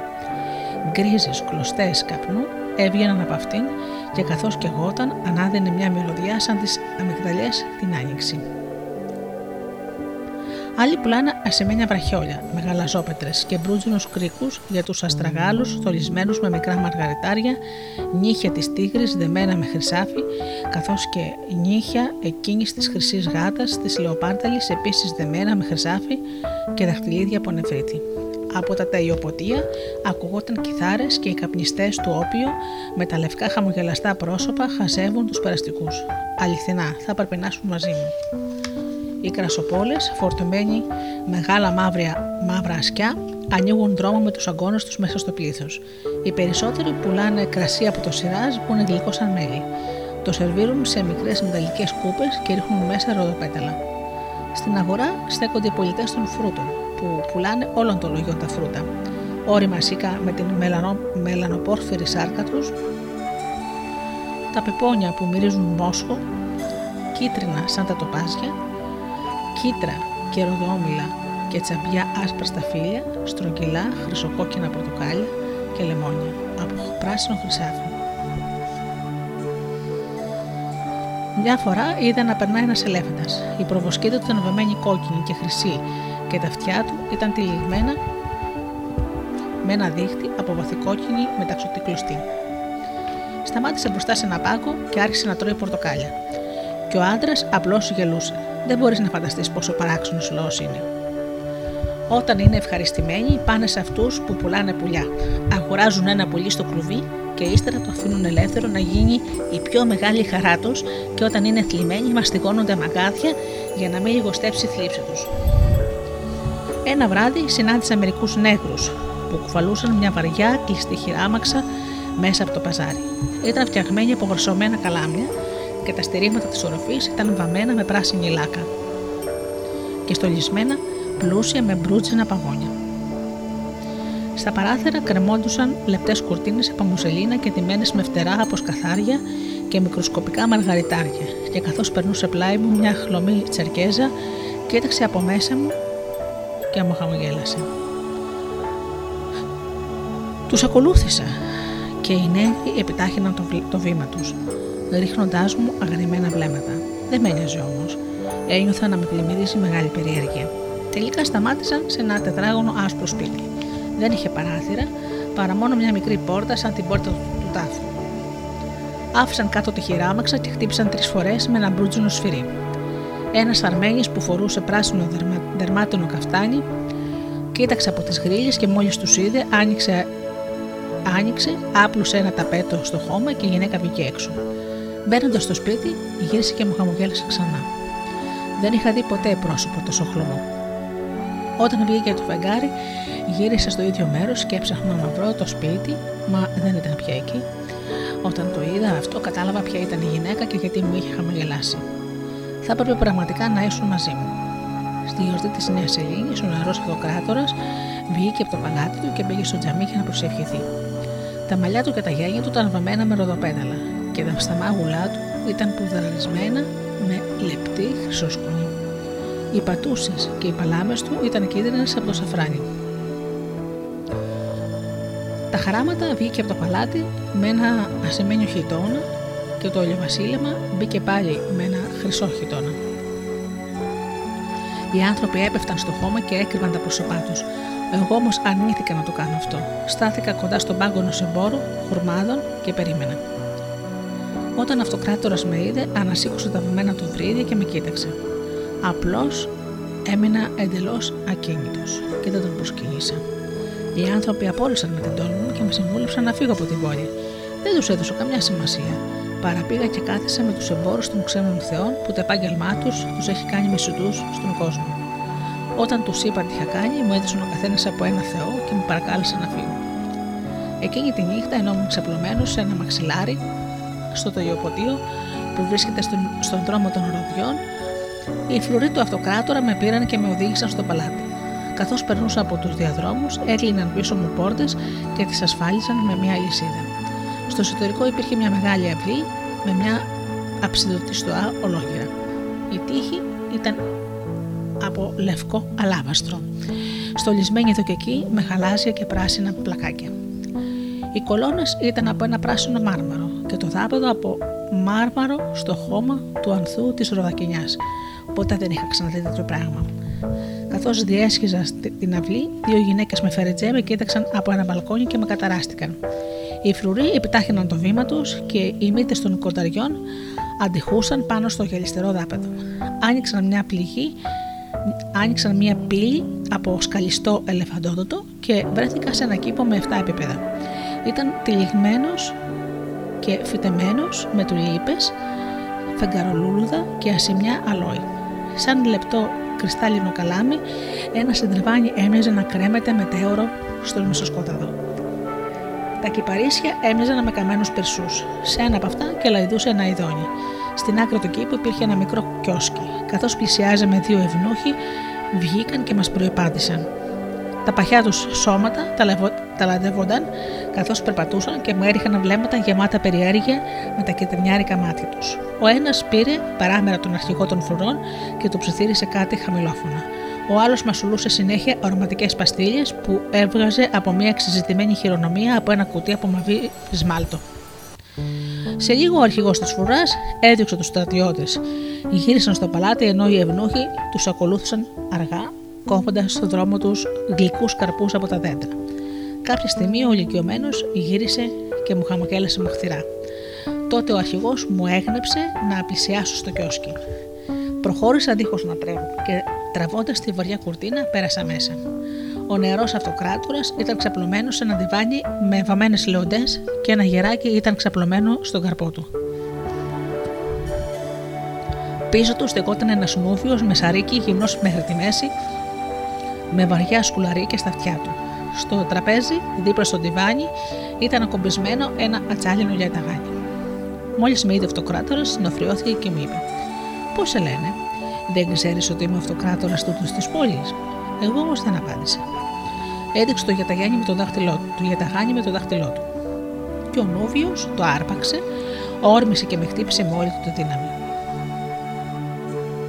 Η λεπίδα πέρασε σφυρίζοντας μέχρι από το κορμί μου χωρίς να με πληγώσει. Ο άντρας έπεσε κάτω και όταν σηκώθηκε τα δόντια του χτυπούσαν από τον δρόμο και κρύφτηκε πίσω από τον τιβάνι. Ο αυτοκράτορας σηκώθηκε και παίρνοντας ένα κοντάρι από μία οπλοθήκη μου το πέταξε. Το άρπαξε στον αέρα και το έσπασα στα δυο. Με σημάδεψε με ένα βέλος, μας σήκωσε τα χέρια μου και το σταμάτησε στον αέρα. Ύστερα τράβηξε ένα στιλέτο από μία ζώνη από άσπρο δέρμα και μαχαίρωσε τον ούδιο στο λαρίγι για να μην μαρτυρήσει ο σκλάβος την ατίμωσή του. Ο άντρας σφάδασε σαν πατημένο φίδι και ένας κόκκινος αφρός φάνηκε στα χείλη μου. Μόλις πέθανε, ο αυτοκράτορας στράφηκε σε μένα και αφού ακούμπησε τον, τον υδρότα που γυάλιζε στο μέτωπό του, με μια μικρή πετσέτα από πορφυρό μετάξι μου είπε: Είσαι άραγε προφήτης και δεν μπορώ να σου κάνω κακό, ή μήπως είσαι ο γιος του προφήτη και δεν μπορώ να σε πληγώσω. Σε παρακαλώ να φύγεις απόψε από, τη, από την πόλη, γιατί όσο είσαι εδώ δεν είμαι πια εγώ ο κυριό της. Και τότε του απάντησα: Θα φύγω αν μου δώσεις το μισό, μου, το μισό σου θησαυρό. Δώσε μου το μισό σου θησαυρό και θα φύγω. Με πήρε από το χέρι και με οδήγησε στον κήπο. Μόλις με είδε ο αρχηγός των βουρών, ξαφνιάστηκε. Μόλις με είδαν οι ευνούχοι τα γόνατά τους, άρχισαν να τρέμουν και από το φόβο τους ουρλιάστηκαν χάμ. Υπάρχει μια αίθουσα στο παλάτι που έχει 8 τείχους από πορφυρίτη και ορφή, οροφή, ντυμένη, με μπρούτζο και γεμάτη λιχνάρια. Ο αυτοκράτορας άγγιξε ένα τείχο και άνοιξε, και άγγιξε ένα τείχο που άνοιξε και περάσαμε από ένα διάδρομο που φωτισόταν με πολλούς δαφλού. Στις δύο πλευρές του υπήρχαν κόχες με μεγάλα πιθάρια του κρασιού, ξέχυλα με ασημένια νομίσματα. Όταν φτάσαμε στη μέση του διαδρόμου, ο μεγάλος αυτοκράτορας πρόφερε την ανίποτη λέξη και μια γρανιτένια πόρτα άνοιξε από κάποιο κρυφό ελαττήριο και έβαλε τα χέρια του μπροστά στο πρόσωπό του για να μην τυφλωθούν τα μάτια του. Δεν μπορείς να το πιστέψεις πόσο θαυμάσιο μέρος ήταν. Υπήρχαν πελώρια καβούκια από χελώνες, γεμάτα μαργαριτάρια και τεράστιες σκαμμένες φεγγαρόμετρες που ξεχύλιζαν από κόκκινα ρουμπίνια. Το χρυσάφι ήταν αποθηκευμένο σε σεντούκια από δέρμα ελέφαντα και οι χρυσόσκολοι σε πέτσινας μπουκάλια. Υπήρχαν οπάλια και ζαφύρια. Τα οπάλια σε κρυστάλλινα τάσια και τα ζαφύρια σε τάση από νεφρίτη. Στρογγυλά πράσινα σμαράγδια ήταν τακτοποιημένα πάνω σε λεπτούς φλιτισένιου δίσκους και σε μία γωνιά υπήρχαν μεταξωτά σακιά γεμάτα άλλα μεγαλασόπρατες, άλλα με βυρίλους. Τα βιλτισένια κέρατα ήταν γεμάτα με πορφυρούς αμέθιστους και τα μπρούτζινα με χαλκιδόνιους και σάρτια. Στις κέντρινες κολόνες κρεμόταν σειρές από πετράδια. Σε επίπεδο σουβάλ ασπίδες υπήρχαν γρανάτες στο χρώμα του κρασιού και στο χρώμα του βορδαριού. Και ωστόσο, ένα μικρό μονάχα μέρος περιέγραψα από όσα υπήρχαν εκεί μέσα. Όταν ο αυτοκράτορας πήρε, στα χέρια του, πήρε τα χέρια του από το πρόσωπό μου, μου είπε: Αυτό είναι το σπίτι με το θησαυρό μου και τα μισά εδώ μέσα είναι δικά σου, όπως σου το υποσχέθηκα. Και θα σου δώσω τρεις καμίλε και καμιλιέριδες που υπακού στι προσταγέ σου και θα πάρουν το μερίδιό σου από το θησαυρό σε όποιο μέρος του κόσμου επιθυμείς να πας. Γι' αυτά θα γίνουν απόψε γιατί δεν θέλω ο ήλιος που είναι ο πατέρας μου να δει ότι υπάρχει στην πόλη μου ένας άντρας που δεν μπορώ να τον σκοτώσω. Εγώ όπως το απάντησα. Το χρυσάφι που βρίσκεται εδώ είναι δικό σου. Το ασίμι είναι και αυτό δικό σου. Δικά σου είναι και τα πολύτιμα κοσμήματα και τα αντικείμενα. Όσο για μένα δεν τα χρειάζομαι, ούτε θα πάρω τίποτα από σένα, έξω από το μικρό δαχτυλίδι που φοράς στο δαχτυλό σου. Ο αυτοκράτορας συνέφιασε. Ένα μολυβένιο δαχτυλίδι είναι όλο και όλο και δεν έχει καμιά άξια. Πάρε λοιπόν το μισό θησαυρό και φύγε από την πόλη μου. Όχι, το απάντησε. Δεν θα πάρω τίποτα έξω από το πολυμένιο δαχτυλίδι γιατί ξέρω ότι είναι γραμμένο μέσα σε αυτό το σκοπό. Και ο αυτοκράτορας άρχισε να τρέμει και να με εκετεύει λέγοντας: Πάρε όλο το θησαυρό και φύγε από την πόλη. Το δικό μου μισό θα είναι και δικό σου. Και έκανα ένα παράξενο πράγμα. Αλλά αυτό που έκανα δεν έχει καμιά σημασία γιατί σε μια σπηλιά που απέχει μόλις μιας μέρας ταξίδι από εδώ έκρυψε το δαχτυλίδι του πλούτου μόνο με μια μέρα ταξίδι απέχει από εδώ και περιμένει τον ερχομό σου. Αυτός που έχει το δαχτυλίδι είναι ο πιο πλούσιος από όλους τους βασιλιάδες του κόσμου. Έλα λοιπόν και πάρ το, και τα πλούτα του κόσμου θα γίνουν δικά σου. Αλλά ο νεαρός ψαράς γέλασε. Ο έρωτας είναι καλύτερος από τα πλούτη, φώναξε, και η μικρή γοργόνα με αγαπάει. Όχι, δεν υπάρχει τίποτα καλύτερο από τα πλούτη, είπε η ψυχή. Η αγάπη είναι καλύτερη, απάντησε ο νεαρός ψαράς και βούτυξε στα βαθιά. Και η ψυχή απομακρύνθηκε εκλέγοντα προς τους βάλτους. Thank you.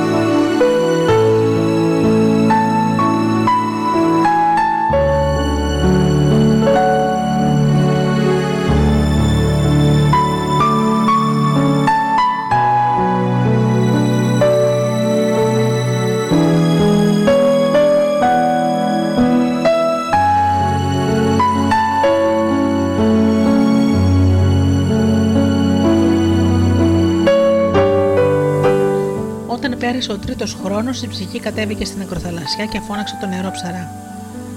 Αυτός αναδύθηκε από τα βαθιά και είπε: Γιατί με καλείς, και η ψυχή απάντησε: Έλα πιο κοντά να σου μιλήσω γιατί είδα πράγματα θαυμαστά. Ήρθε λοιπόν πιο κοντά, άραξε στα ριχά και ακούμπησε το κεφάλι στο χέρι του και άκουσε. Και η ψυχή του είπε: Σε μια πόλη που ξέρω υπάρχει ένα πανδοχείο κοντά σε ένα ποτάμι. Κάθισα εκεί με ναύτες που έπιναν κρασιά δύο διαφορετικών χρωμάτων και έτρωγαν ψωμί φτιαγμένο από κρυθάρι και παστά ψαράκια που τα σέρβιαναν με ξύδι πάνω σε φύλλα δάφνη. Και όπως καθόμασταν και εκλετούσαμε, μπήκε ένας γέροντας που κουβαλούσε ένα δερμάτινο χαλί και ένα λαγούτα με δύο και χρυμπαράνια κέρατα. Μόλις άπλωσε το χαλί στο πάτωμα και άγγιξε με το πενάκι τη χορδέα του λαγούδου του, μια κοπέλα που το πρόσωπό της ήταν σκεπασμένο με ένα αραγνοήφαντο πέπλο, μπήκε τρέχοντας και άρχισε να χορεύει μπροστά μας. Το πρόσωπό της ήταν κρυμμένο, όμως τα πόδια της ήταν γυμνά. Γυμνά από τα, όταν ήταν τα πόδια και χόρευαν πάνω στο χαλί σαν λευκά περιστέρια. Ποτέ δεν έχω δει πιο θαυμάσιο πράγμα, και η πόλη όπου χορεύει απέχει μόλις μιας μέρας ταξίδι από εδώ. Όταν λοιπόν ο νερός ψαράς άκουσε τα λόγια της ψυχής του, θυμήθηκε ότι η μικρή γοργόνα δεν είχε πόδια και δεν μπορούσε να χορέψει. Τον πλημμύρισε μια μεγάλη λαχτάρα και σκέφτηκε. Μιας μέρας δρόμος είναι και μόνο και θα γυρίσω πάλι στην αγαπημένη μου, γέλασε. Βγήκε από τα ριχά και ξεκίνησε για την ακτή. Όταν έφτασε στην ξηρά, γέλασε, άπλωσε τα χέρια στην ψυχή του και η ψυχή του έβγαλε μια δυνατή κραυγή χαράς και έταξε να το συναντήσει και μπήκε μέσα στο κορμί του. Και ο νερός ψαράς είδε απλωμένη μπροστά του στην άμμο της σκιά εκείνου του κορμιού που είναι το σώμα της ψυχής. Και η ψυχή του είπε: Α μην χασομεράμε. Α ξεκινήσουμε αμέσως γιατί οι θεοί της θάλασσας ζηλεύουν και έχουν τέρατα που απεκαλούν στις προσταγές τους. Και έτσι ξεκίνησαν βιαστικά και όλη εκείνη τη νύχτα ταξίδεψαν με το φεγγάρι και την άλλη μέρα ταξίδεψαν με τον ήλιο και το απόγευμα φτάσαν σε μια πόλη. Ο νερός ψαράς είπε τότε στην ψυχή: Αυτή είναι η πόλη που χορεύει εκείνη που μου είπες. Και η ψυχή του απάντησε: Δεν είναι αυτή η πόλη, είναι μια άλλη. Ωστόσο, ας μπούμε μέσα. Μπήκαν λοιπόν στην πόλη και περπατούσαν στους δρόμους, και καθώς περνούσαν από τον δρόμο των κοσωματοπολών, ο νερό ψαράς είδε πάνω σε ένα πάγκο μια όμορφη ασημένια κούπα. Και η ψυχή του είπε: Πάρε αυτή την ασημένια κούπα και κρύψε την. Πήρε λοιπόν την κούπα, την έκρυψε στις πτυχές του χιτώνα του και βγήκαν πιαστικά από την πόλη. Αφού απομακρύνθηκαν μια λεύγα από την πόλη, ο νεαρός ψαράς συνοφριώθηκε, πέταξε την κούπα και είπε στην ψυχή του: Γιατί μου είπε να πάρω την κούπα και να την κρύψω, αφού ήταν μια πράξη κακή; Η ψυχή του όμως απάντησε: Ηρέμησε, ηρέμησε. Το βράδυ της δεύτερης μέρας έφτασαν σε μια πόλη και ο νερός ψαρά ρώτησε την ψυχή του: Σε αυτή την πόλη χορεύει εκείνη που μου είπες. Δεν είναι αυτή η πόλη, του απάντησε. Είναι μια άλλη. Ωστόσο, ας μπούμε μέσα. Μπήκαν λοιπόν στην πόλη και περπατούσαν στους δρόμους και καθώς περνούσαν από τον δρόμο των εμπόρων και των σανδαλιών, ο νεαρό ψαρά είδε ένα παιδί να στέκεται πλάι σε να κατνάται με νερό. Και η ψυχή του είπε: Χτύπα το παιδί. Χτύπησε λοιπόν το παιδί ώσπου άρχισε να κλαίει και ύστερα βγήκαν πιαστικά από την πόλη. Αφού απομακρύνθηκαν η λεύγα από την πόλη, ο νερό ψαράς οργίστηκε και είπε στην ψυχή του: Γιατί μου είπες να χτυπήσω το παιδί αφού ήταν πράξη κακή; Η ψυχή όμως απάντησε: Ηρέμησε, ηρέμησε. Το βράδυ της τρίτης μέρας έφτασαν σε μια πόλη και ο νερό ψαράς ρώτησε την ψυχή του: Σε αυτή την πόλη χορεύει εκείνη που μου είπες. Και η ψυχή του απάντησε: Μπορεί να είναι σε αυτή την πόλη, ας πούμε λοιπόν μέσα. Μπήκαν λοιπόν στην πόλη και περπατούσαν στους δρόμους, μα πουθενά δεν έβρισκε ο νεαρός ψαράς το, το, το ποτάμι ή το πανδοχείο που ήταν χτισμένο στην όχθη του. Και οι άνθρωποι της πόλης τον κοίταξαν παράξενα και φοβήθηκε και είπε στην ψυχή του: Α φύγουμε από εδώ, γιατί εκείνη με τα άσπρα πόδια που χορεύει δεν είναι εδώ. Η ψυχή όμως το απάντησε. Όχι, ας μείνουμε λίγο, γιατί είναι σκοτεινή η νύχτα και μπορεί να συναντήσουμε ληστές στον δρόμο. Κάθισε λοιπόν στην αγορά να ξαποστάσει και μετά από λίγο πέρασε ένας έμπορος κουκουλωμένος που φορούσε ένα μαντία από ύφασμα της τεβαρία και κρατούσε ένα κεράτινο λιχνάρι στην άκρη ενός διχαλωτού καλαμιού. Και ο έμπορας του είπε: γιατί κάθεσαι στην αγορά αφού η πάγκη είναι κλειστή και οι πραμάτιε σκεπασμένες; Και ο νερός ψαράς το πάτησε. Δεν βρίσκω πανοδοχείο στην πόλη, ούτε έχω κανένα συγγενή για να φιλοξενήσει. Δεν είμαστε όλοι συγγενείς, είπε ο έμπορο. Και δεν μας έπλασε όλους ο ίδιο Θεός. Έλα λοιπόν μαζί μου, γιατί έχω ένα ξενώνα. Και έτσι ο νεαρός ψαράς σηκώθηκε και ακολούθησε τον έμπορο στο σπίτι του. Αφού πέρασε μέσα από ένα κήπο με ροδιές και μπήκε στο σπίτι, ο έμπορο του έφερε ροδόνερο σε ένα χάλκινο πιάτο για να πλύνει τα χέρια του, όρεμα πεπόνι για να ξεδιψάσει και του έβαλε μια κούπα με ρύζι και ένα κομμάτι ψητό κατσίκι μπροστά του. Όταν τελείωσε, ο έμπορο τον πήγε στον ξενώνα και του είπε να κοιμηθεί και να ξεκουραστεί. Ο νερό ψαράς τον ευχαρίστησε, φίλησε το δαχτυλίδι που φορούσε στο χέρι του και ξάπλωσε στα παχιά από βαμμένο κατσική σομαλί. Και αφού σκεπάστηκε με μια κουβέρτα από μαύρο πρόβιο μαλλί, αποκοιμήθηκε. Τρεις ώρες πριν από τα χαράματα και ενώ ήταν ακόμη σκοτάδι, η ψυχή τον ξύπνησε. Και του είπε: Σήκω και πήγαινε στο δωμάτιο του εμπόρου εκεί όπου κοιμάται. Σκότωσέ τον και πάρε το χρυσάφι του γιατί το χρειαζόμαστε. Και ο νεαρός ψαρά σηκώθηκε και εισήρθηκε στο δωμάτιο του εμπόρου. Και στα πόδια του εμπόρου ήταν ένα και δαχάνι. Και ο δύσκολο πλάι στον έμπορο είχε 9 πουγκιά χρυσάφι. Άπλωσε το χέρι του, άγγιξε το σπαθί και μόλις το άγγιξε, ο έμπορο την άχτηκε και ξύπνησε και πεθώντας απάνω, άρπαξε το σπαθί και φώναξε στον νεαρό ψαρά. Ανταποδίδεις το καλό με το κακό και ξεπληρώνεις χύνοντας το αίμα μου για την καλοσύνη που σου έδειξα. Και η ψυχή είπε στον νερό ψαρά: Χτύπα τον. Και εκείνος τον χτύπησε και τον άφησε ανέστητο. Άρπαξε τα νιά πουγκιά με το χρυσάφι και έφυγε τρέχοντας μέσα στο κήπο με τις ροδιές και ξεκίνησε ακολουθώντας τον Αυγερινό. Αφού απομακρύνθηκαν μια λέβα από την πόλη, ο νεαρός ψαράς χτύπησε το στήθος του και είπε: Γιατί μου είπες να σκοτώσω τον έμπορο και να πάρω το χρυσάφι του, το δίχω άλλο αυτό είναι κακό είσαι κακιά. Αλλά η ψυχή του απάντησε: Ηρέμησε, ηρέμησε. Όχι, φώναξε ο νερό ψαράς. Δεν μπορώ να ηρεμήσω, γιατί όλα αυτά που με έβαλες να κάνω τα μισώ. Και εσένα σε μισώ και σε παρακαλώ να μου πεις γιατί μου τα έκανες όλα αυτά. Και η ψυχή του απάντησε: Όταν με έστειλες στον κόσμο, δεν μου έδωσες καρδιά. Γι' αυτό έμαθα να τα κάνω όλα αυτά τα πράγματα και να, και να τα αγαπώ. Τι λες, ψιθύρισε ο νερό ψαράς. Το ξέρεις, απάντησε η ψυχή. Το ξέρεις καλά. Ξέχασες ότι δεν μου έδωσες καρδιά; Δεν το πιστεύω. Μην ανησυχείς λοιπόν και μην με ενοχλείς ούτε και εμένα, μόνο ηρέμησε, γιατί δεν υπάρχει πόνος που δεν θα δώσεις, μήτε απόλαυση που δεν θα χαρείς.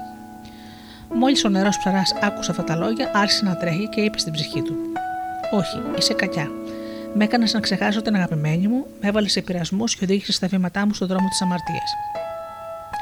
Και η ψυχή του απάντησε: δεν ξέχασες πως όταν με έστειλες στον κόσμο δεν μου έδωσες καρδιά. Έλα, πάμε σε άλλη πόλη. Πάμε να γλεντήσουμε γιατί έχουμε 9 πουγκιά με χρυσάφι. Ο νερό ψαράς όμως πήρε τα 9 πουγκιά με το χρυσάφι, τα πέταξε κάτω και τα ποδοπάτησε. Όχι, φώναξε, δεν θέλω να έχω καμία σχέση μαζί σου. Ούτε να ταξιδέψω μαζί σου πουθενά. Αλλά όπως έδιωξα πιο πριν, έτσι θα σε διώξω και τώρα, γιατί κανένα καλό δεν μου έκανες. Γύρισε την πλάτα του στο φεγγάρι και με το μικρό μαχαίρι που είχε στη λαβή από δέρμα πράσινη ισοχιά, προσπάθησε να κόψει μπροστά στα πόδια του τη σκιά του σώματός του που είναι το σώμα της ψυχής. Κι όμως η ψυχή του δεν σάλεψε ούτε έδωσε προσοχή στην προσταγή του, παρά μόνο το είπε: Τα μάγια που σου φανέρωσε η μάγισσα δεν πιάνουν πια, γιατί δεν μπορώ πια να σε αφήσω, ούτε εσύ μπορείς να με διώξεις. Μόνο μια φορά στη ζωή του μπορεί ο άνθρωπος να διώξει την ψυχή του. Όμως εκείνος που την παίρνει πίσω πρέπει να την κρατήσει για πάντα, και αυτή είναι η τιμωρία του και η ανταμοιβή του. Ο νερός ψαράς χλώμιασε, έσφιξε τις γροθιές του και φώναξε. Ήταν προδρότα, προδότρα η μάγισσα, αφού δεν μου το είπε αυτό. Όχι, απάντησε η ψυχή, ήταν πιστής σε εκείνον που λατρεύει και που θα τον υπηρετεί για πάντα. Όταν ο νεαρός ψαράς έμαθε ότι δεν μπορούσε πια να ξεφορτωθεί την ψυχή του και ότι ήταν μια κακιά ψυχή και θα έμενε μαζί του για πάντα, έπεσε στο χώμα κλαίγοντας πικρά. Και όταν ξημέρωσε, ο νεαρός ψαράς σηκώθηκε και είπε στην ψυχή του: Θα δέσω τα χέρια μου για να μην υπακούω τις προσταγές σου. Θα σφραγίσω τα χείλη μου για να μιλώ τα λόγια σου και θα γυρίσω στον τόπο μου, εκεί που κατοικεί εκείνη που με αγαπά. Στη θάλασσα θα γυρίσω, στο μικρό όρμο, όπου συνηθίζει να τραγουδάει θα τη φωνάξω και θα της πω το κακό που έκανα για το κακό που μου έκανες εσύ. Και η ψυχή του για να τον, βάλει, να τον βάλει σε περισμό του είπε: Ποια είναι η αγαπημένη σου και θέλεις να γυρίσεις κοντά της; Υπάρχουν πολλές πιο, πολύ πιο όμορφες κοπέλες στον κόσμο. Στη Σάμαρη οι χορεύτριες χορεύουν σαν τα πουλιά. Και τα ζώα, τα πόδια τους είναι βαμμένα με χένα και τα χέρια τους κρατάνε χάρκινα κουδούνια. Γελάνε τον χορεύουν. και το γέλιο τους είναι κελαριστό σαν το γέλιο του νερού. Έλα μαζί μου και εγώ θα σου δείξω. Γιατί να βασανίζεσαι με τις αμαρτίες; Οι ευχάριστες γεύσεις δεν είναι τάχα φτιαγμένες για εκείνον που τρώει. Και μήπως δεν υπάρχει δηλητήριο μέσα στα γλυκά ποτά; Μη, βασα... μη βασανίζεσαι και έλα μαζί μου. Σε μια μικρή πόλη εδώ κοντά υπάρχει ένας κήπος με τουλίπες. Και σε αυτόν τον όμορφο κήπο ζουν άσπρα παγόνια και παγόνια με γαλάζια στήθη. Οι ουρέ τους όταν ανοίγουν στον ήλιο είναι σαν πληθυσμένοι δίσκοι και σαν δίσκοι από χρυσάφι. Και εκείνη που τα ταΐζει χορεύει για να διασκεδάσει και άλλο το χορεύει με τα χέρια και άλλο το χορεύει με τα πόδια. Τα μάτια της είναι βαμμένα με αντιμόνιο και τα ρουθόνια της έχουν το ίδιο σχήμα με τις στερούγες του χιλιδονιού. Από ένα κρίκο στο ένα της ρουθούνη κρέμεται ένα λουλούδι σκαλισμένο από μαργαριτάρι. Γελάει όταν χορεύει και τα σημαίνια βραχιόλια γύρω από τους αστραγάλου της κουδουνίζουν σαν ασημένια καμπανάκια. Μη βασανίζεσαι λοιπόν άλλο, έλα να πάμε σε αυτή την πόλη. Ο νερό ψαρά δεν απάντησε, όμως στην ψυχή του σφάλισε μόνο το χείλι του με την σφραγίδα της σιωπής και με ένα σφιχτό σκηνή έδεσε τα χέρια του και γύρισε πίσω στο μέρος από όπου είχε έρθει, στο μικρό όμο, όρμο, όπου συνήθισε να τραγουδάει η αγαπημένη του. Και στον δρόμο τον έβγαζε αδιάκοπα σε πειρασμό η ψυχή του, μα δεν της απαντούσε ούτε έπρεξε κανένα από τα κακά που προσπαθούσε να τον βάλει να κάνει. Τόσο μεγάλη ήταν η δύναμη της αγάπης που είχε μέσα του. Όταν έφτασε στην ακροθαλασσιά, έλυσε το σκηνή από τα χέρια του, έσπασε τη σφραγίδα της σιωπής από τα χείλη του και φώναξε τη μικρή γοργόνα. Εκείνη όμως δεν απάντησε στο καλεσμά του, μόνο που τη φώναξε και την παρακαλούσε όλη μέρα. Και η ψυχή του τον κορόιδευε και του έλεγε: Το δίχως άλλο δεν σου προσφέρει και πολύ χαρά η αγαπημένη σου. Είναι σαν τον άνθρωπο που την ώρα του θανάτου χύνει νερό σε ένα σπασμένο κανάτι. Χάριζες ό,τι είχες και τίποτα δεν σου δόθηκε σαν αντάλλαγμα. Θα ήταν προτιμότερο για σένα να έρθεις μαζί του, μαζί μου, γιατί ξέρω πως βρίσκεται η κοιλάδα της Ιδονή και τι πράγματα γίνονται εκεί. Ο νερό ψαράς δεν απάντησε. Όμως στην ψυχή του και σε ένα κύλωμα του βράχου έστησε μια καλύβα από καλάμια και έμενε εκεί κοντά ένα χρόνο. Και κάθε πρωί φώναζε στην γοργόνα και κάθε μεσημέρι φώναζε ξανά και το βράδυ έλεγε το όνομά της. Μα εκεί ποτέ δεν αναδύθηκε από τη θάλασσα για να τον συναντήσει και σε κανένα μέρος της θάλασσας δεν μπόρεσε να τη βρει. Παρόλο που την έψαξε στις σπηλιές και σε πράσινα νερά, στις λιμνούλες που αφήνουν τα νερά του να τραβιούνται και στα πηγάδια του βυθού. Και αδιάκοπα, αδιάκοπα τον έβαζε ψυχή σε πειρασμό να κάνει κακό και του στήριζε πράγματα δρομερά. Μα δεν κατάφερε να τον νικήσει γιατί η δύναμη της αγάπης του ήταν μεγάλη.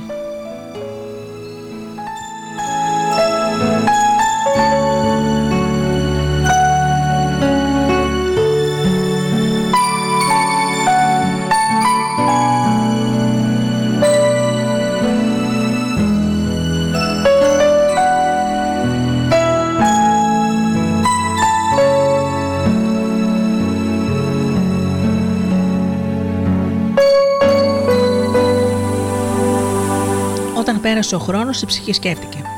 Έβαλα τον αφέντη μου σε πειρασμό με το κακό, μα η αγάπη του αποδείχθηκε πιο δυνατή από μένα. Θα τον βάλω τώρα σε πειρασμό με το καλό και ίσως έρθει μαζί μου. Μπήλησε λοιπόν στο νερό ψαρά και του είπε: Σου μίλησα για τις χαρές του κόσμου και έκανες πως δεν μ' άκουγες. Άφησε με τώρα να σου μιλήσω για τα βάσανα του κόσμου και ίσως μ' ακούσεις. Αλήθεια σου λέω. Ο πόνος είναι ο βάντη του κόσμου αυτού και δεν γλιτώνει ποτέ κανείς από τα δίχτυα του. Υπάρχουν μερικοί που δεν έχουν ρούχα να φορέσουν και άλλοι που δεν έχουν φαγητό να φάνε. Υπάρχουν χείρες ντυμένες στην πορφύρα και χείρες ντυμένες στα κουρέλια. Εδώ και εκεί στους φάλτους περιφέρονται οι λεπροί και φέρονται σκληρά ο ένας τον άλλον. Οι ζητιάνοι τρικυρίζουν στους δημοσιές και τα μπουγκιά τους είναι άδεια. Στους δρόμους των πόλεων περπατάει η πείνα, η πανούκλα και στέ κάθεται στις πύλες τους. Έλα, πάμε να διορθώσουμε αυτά τα πράγματα και να τα κάνουμε να μην υπάρχουν. Γιατί χάνεις τον καιρό σου καλώντας την αγαπημένη σου, αφού δεν απαντάς στο καλεσμά σου. Και τι είναι ο έρωτας για να τον εκτιμάς τόσο πολύ; Μα ο νερό ψαράς δεν απάντησε και δεν είπε ούτε λέξη, γιατί ήταν μεγάλη η δύναμη της αγάπης του και κάθε μπορεί φώναζε τη γοργόνα και κάθε μεσημέρι τη φώναζε ξανά και το βράδυ έλεγε το όνομά της. Και ωστόσο εκείνη ποτέ δεν αναδέθηκε από τη θάλασσα για να τον, να τον συναντήσει και σε κανένα μέρος της θάλασσας δεν μπόρεσε να τη βρει, μόνο που την έψαξε στα ποτάμια της θάλασσας και στις κοιλάδες που βρίσκονται κάτω από τα κύματα, στη θάλασσα που η νύχτα τη βάφει πορφυρί και στη θάλασσα που η αυγή την αφήνει γκρίζα. Και όταν πέρασε ο δεύτερος χρόνος, μια νύχτα που καθόταν μόνο στην καλύβα του, η ψυχή είπε στον νεαρό ψαρά: Αλίμονο. Σε έχω βάλει σε πειρασμό με το κακό και σε έχω βάλει σε πειρασμό με το καλό. Μα η αγάπη σου αποδείχθηκε πιο δυνατή από μένα. Γι' αυτό δεν θα σε ξαναβάλω πια σε πειρασμό. Σε παρακαλώ μονάχα να με αφήσεις να μπω στην καρδιά σου για να γίνω ένα μαζί σου όπως πριν. Φυσικά και μπορείς να μπεις, είπε ο νερό ψαράς, γιατί τον καιρό που δίχως καρδιά περιπλανιώσουν στον κόσμο θα πρέπει να υπέφερες πολύ. Αλίμονο φώναξε ψυχή. Δεν βρίσκω μέρος για να μπω. Τόσο σφιχτά έχει τυλιχτεί η αγάπη στην καρδιά σου. Μακάρι να μπορούσα να σε βοηθήσω, είπε ο νερό ψαράς. Και καθώς μιλούσε, ακούστηκε μια πένθυμη κραυγή από τη θάλασσα. Η κραυγή που ακούνε οι άνθρωποι όταν πεθαίνει κάποιο εξωτικό. Και ο νερός ψαράς πετάχτηκε πάνω. Βγήκε από το καλύβι του και έτρεξε στην ακροθαλασσιά. Και τα μαύρα κύματα ήρθαν βιαστικά στην ακτή, κουβαλώντας ένα φορτίο πιο λευκό από τα σύμμα. Άσπρο σαν τον αφρό της θάλασσας. Ήταν. Και σαν λουλούδι χτυπιόταν στα κύματα. Ο αφρός το πήρε από τα κύματα και το δέχτηκε η ακτή και ο νεαρός ψαράς είδε στα πόδια του το κορμί της μικρής γουργόνα, νεκρή στα πόδια του κοιτόταν. Κλαίγοντας με λιγμούς, σαν κάποιος χτυπημένος από το πόνο, σουριάστηκε πλάι της, φίλησε το ψυχρό κόκκινο στόμα της και άρπαξε και έπαιξε με το υγρό και χρυμπάρι των μαλλιών της. Σοριάστηκε πλάι της στην άμμο κλαίγοντας, σαν κάποιος που τρέμει από τη χαρά του και μετά με λαμψά του χέρια την έσφιξε πάνω στο στήθος του. Ψυχρά ήταν τα χείλη της κι όμως τα φίλησε. Αρμυρώταν το μέλι των μαλλιών της κι όμως το γεύτηκε με μια πικρή χαρά. Φίλησε τα κλειστά βλέφαρα και οι στάλες του νερού πάνω τους ήταν λιγότερο ορμηρές από τα δάκρυά του. Και στο νεκρό κορμί έκανε την εξομολόγησή του. Στα κοχύλια των αυτιών της άφησε να σταλάξει το αψί κρασί της ιστορίας του. Τύλιξε τα χεράκια της γύρω από το λαιμό του και με τα δάχτυλά του άγγιξε τον τελικά το λαιμό της. Πικρή ήταν η χαρά του και γεμάτος με μια αλόκοτη χαρά ήταν ο πόνος του. Η μαύρη θάλασσα πλησίαζε ολοένα και ο λευκός αφρός βογούσε σαν λεπρός. Με τα άσπρα νύχια από αφρό η θάλασσα σερνόταν στην ακτή. Από το παλάτι του βασιλιά της θάλασσας ακούστηκε πάλι η πενθύμη κραυγή και πέρα μακριά στη θάλασσα οι τρίτονες φύσηξαν βραχνά τις αλπιγές τους. Φύγε μακριά είπε η ψυχή του γιατί η θάλασσα όλο ένα και πλησιάζει και αν χασομερίσεις θα σε σκοτώσει. Φύγε μακριά, γιατί φοβάμαι. Η καρδιά σου είναι κλειστή για μένα από τη μεγάλη της αγάπη. Φύγε, πήγαινε σε ένα μέρος ασφαλές. Σίγουρα δεν θα με στείλεις δίχως καρδιά σε κάποιον άλλο κόσμο. Και ο νεαρός ψαράς όμως δεν άκουσε την ψυχή του, κάλεσε μόνο τη μικρή γοργόνα και είπε η αγάπη είναι καλύτερη από τη σοφία, πιο πολύτιμη από τα πλούτη και ομορφότερη από τα πόδια των θηγατέρων των ανθρώπων. Η φωτιά δεν μπορεί να την καταστρέψει, ούτε μπορούν να της σβήσουν τα νερά. Σε φώναξα την αυγή και δεν ήρθε στο καλεσμά μου. Το φεγγάρι άκουγε το όνομά σου, και όμως εσύ με αγνώρισες, γιατί σε εγκατέλειψα και για δικό μου κακό απομακρύνθηκα από σένα. Ωστόσο η αγάπη μου, η αγάπη σου ήταν μαζί μου πάντα. Και πάντα ήταν δυνατή και τίποτα δεν την νίκησε. Μόλο που είδα το κακό και είδα το καλό και τώρα πέθανες, θα πεθάνω κι εγώ μαζί σου. Η ψυχή του τον κέντευε να φύγει, μα δεν τον άκουγε. Τόσο μεγάλη ήταν αγάπη του. Και η θάλασσα πλησίασε και προσπαθούσε να τον σκεπάσει με τα κύματά της. Και όταν προσπάθησε να τον σκεπάσει με τα κύματά της και κατάλαβε ο ψαρά ότι πλησίαζε το τέλος, με χείλη τρελά πήλησε τα ψυχρά χείλη της χουργόνας και ράγισε η καρδιά του μέσα, της, μέσα του.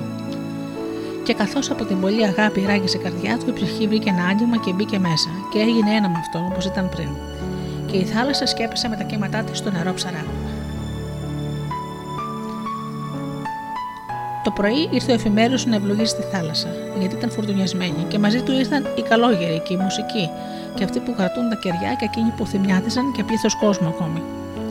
Όταν ο εφημέριος έφτασε στην ακροθαλασσιά, είδε το άψυχο κορμί του νεκρού ψαρά. Πνιγμένο μέσα στην αγκαλιά στο, στο κορμί της μικρής γοργόνας. Έκανε πίσω σμίχοντα τα φρύδια και αφού σταυροκοπήθηκε φώναξε δυνατά. Δεν θα ευλογήσω τη θάλασσα, ούτε ότι βρίσκεται μέσα της.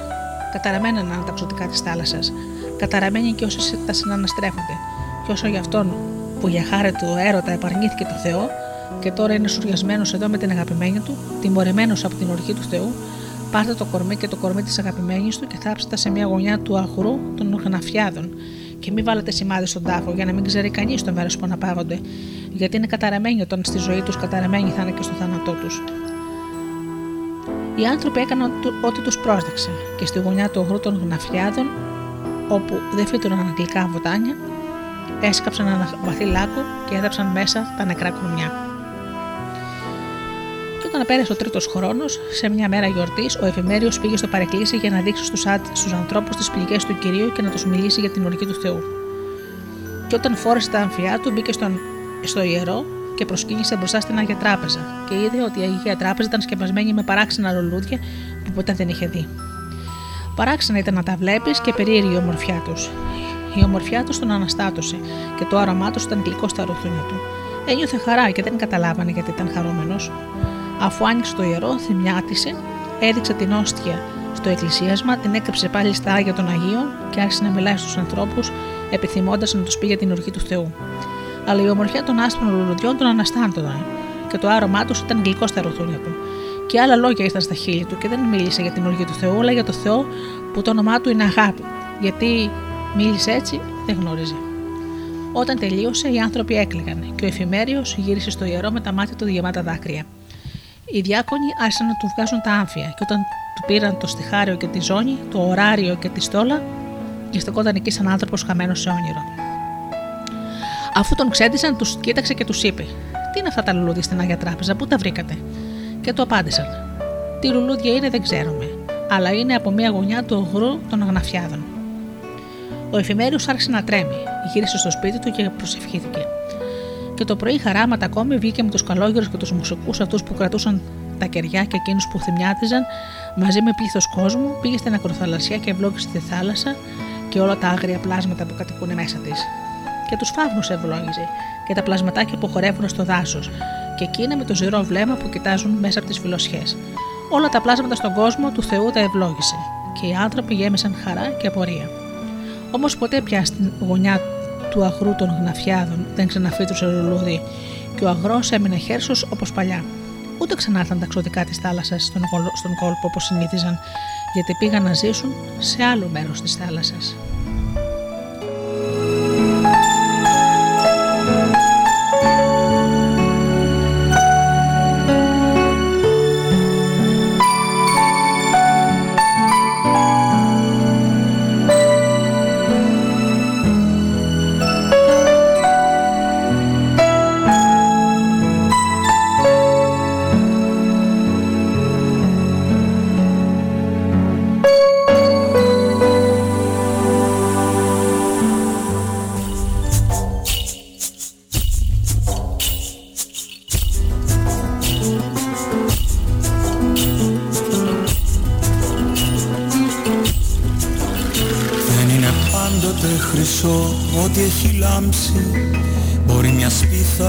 Ήρθε μόνο για να κάψει Να σε τυλίξει σαν κι και να κοιτάξει Πώς γίνεται ξαφνά ένας άνθρωπος μισός Πώς γίνεται άνθρακες που λένε ο θησαυρός Είναι η καρδιά Μια γαλάζια λίμνη Περνάει χαρά αργυρά κουφιά. Μα σαν τιμάτωσα ορφυρό καμίνι κι αυτό που νόμιζαν δεν είσαι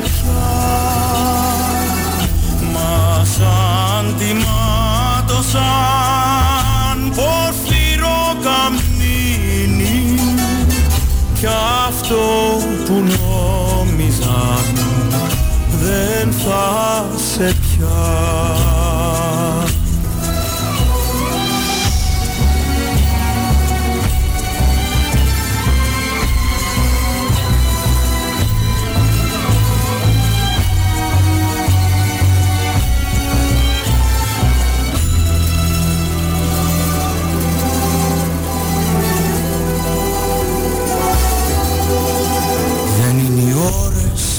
φάνηκαν αιώνες ενώ μικρές του ωκεανού ήταν σταγόνες. Υπάρχουν άγραφοι και αόρατοι κανόνες που κάνουν έξαφνα το θέλω μακρινό. Πότε δεν έπιασε το λίγο ουρανό. Είναι η καρδιά μια γαλάζια λίμνη περνάει χαρά μαργυρά κουπιά. Μα σαν τιμάτωσαν πορφυρό καπίνι κι αυτό που νόμιζαν δεν είσαι πια. Μα σαν τιμάτωσαν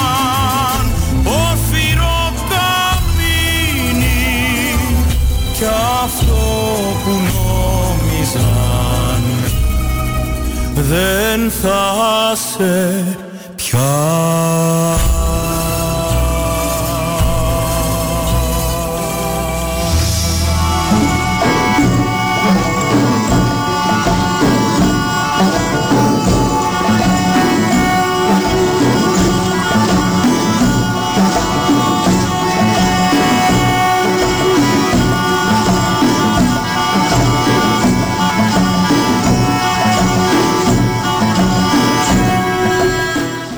Ακούσαμε το όμορφο παραμύθι του Όσκαρ Wilde, ο ψαράς και η ψυχή του.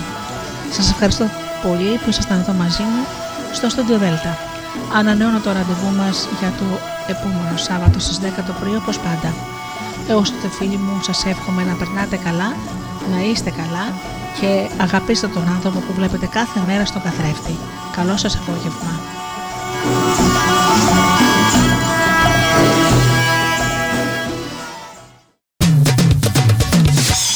www.studiodelta.gr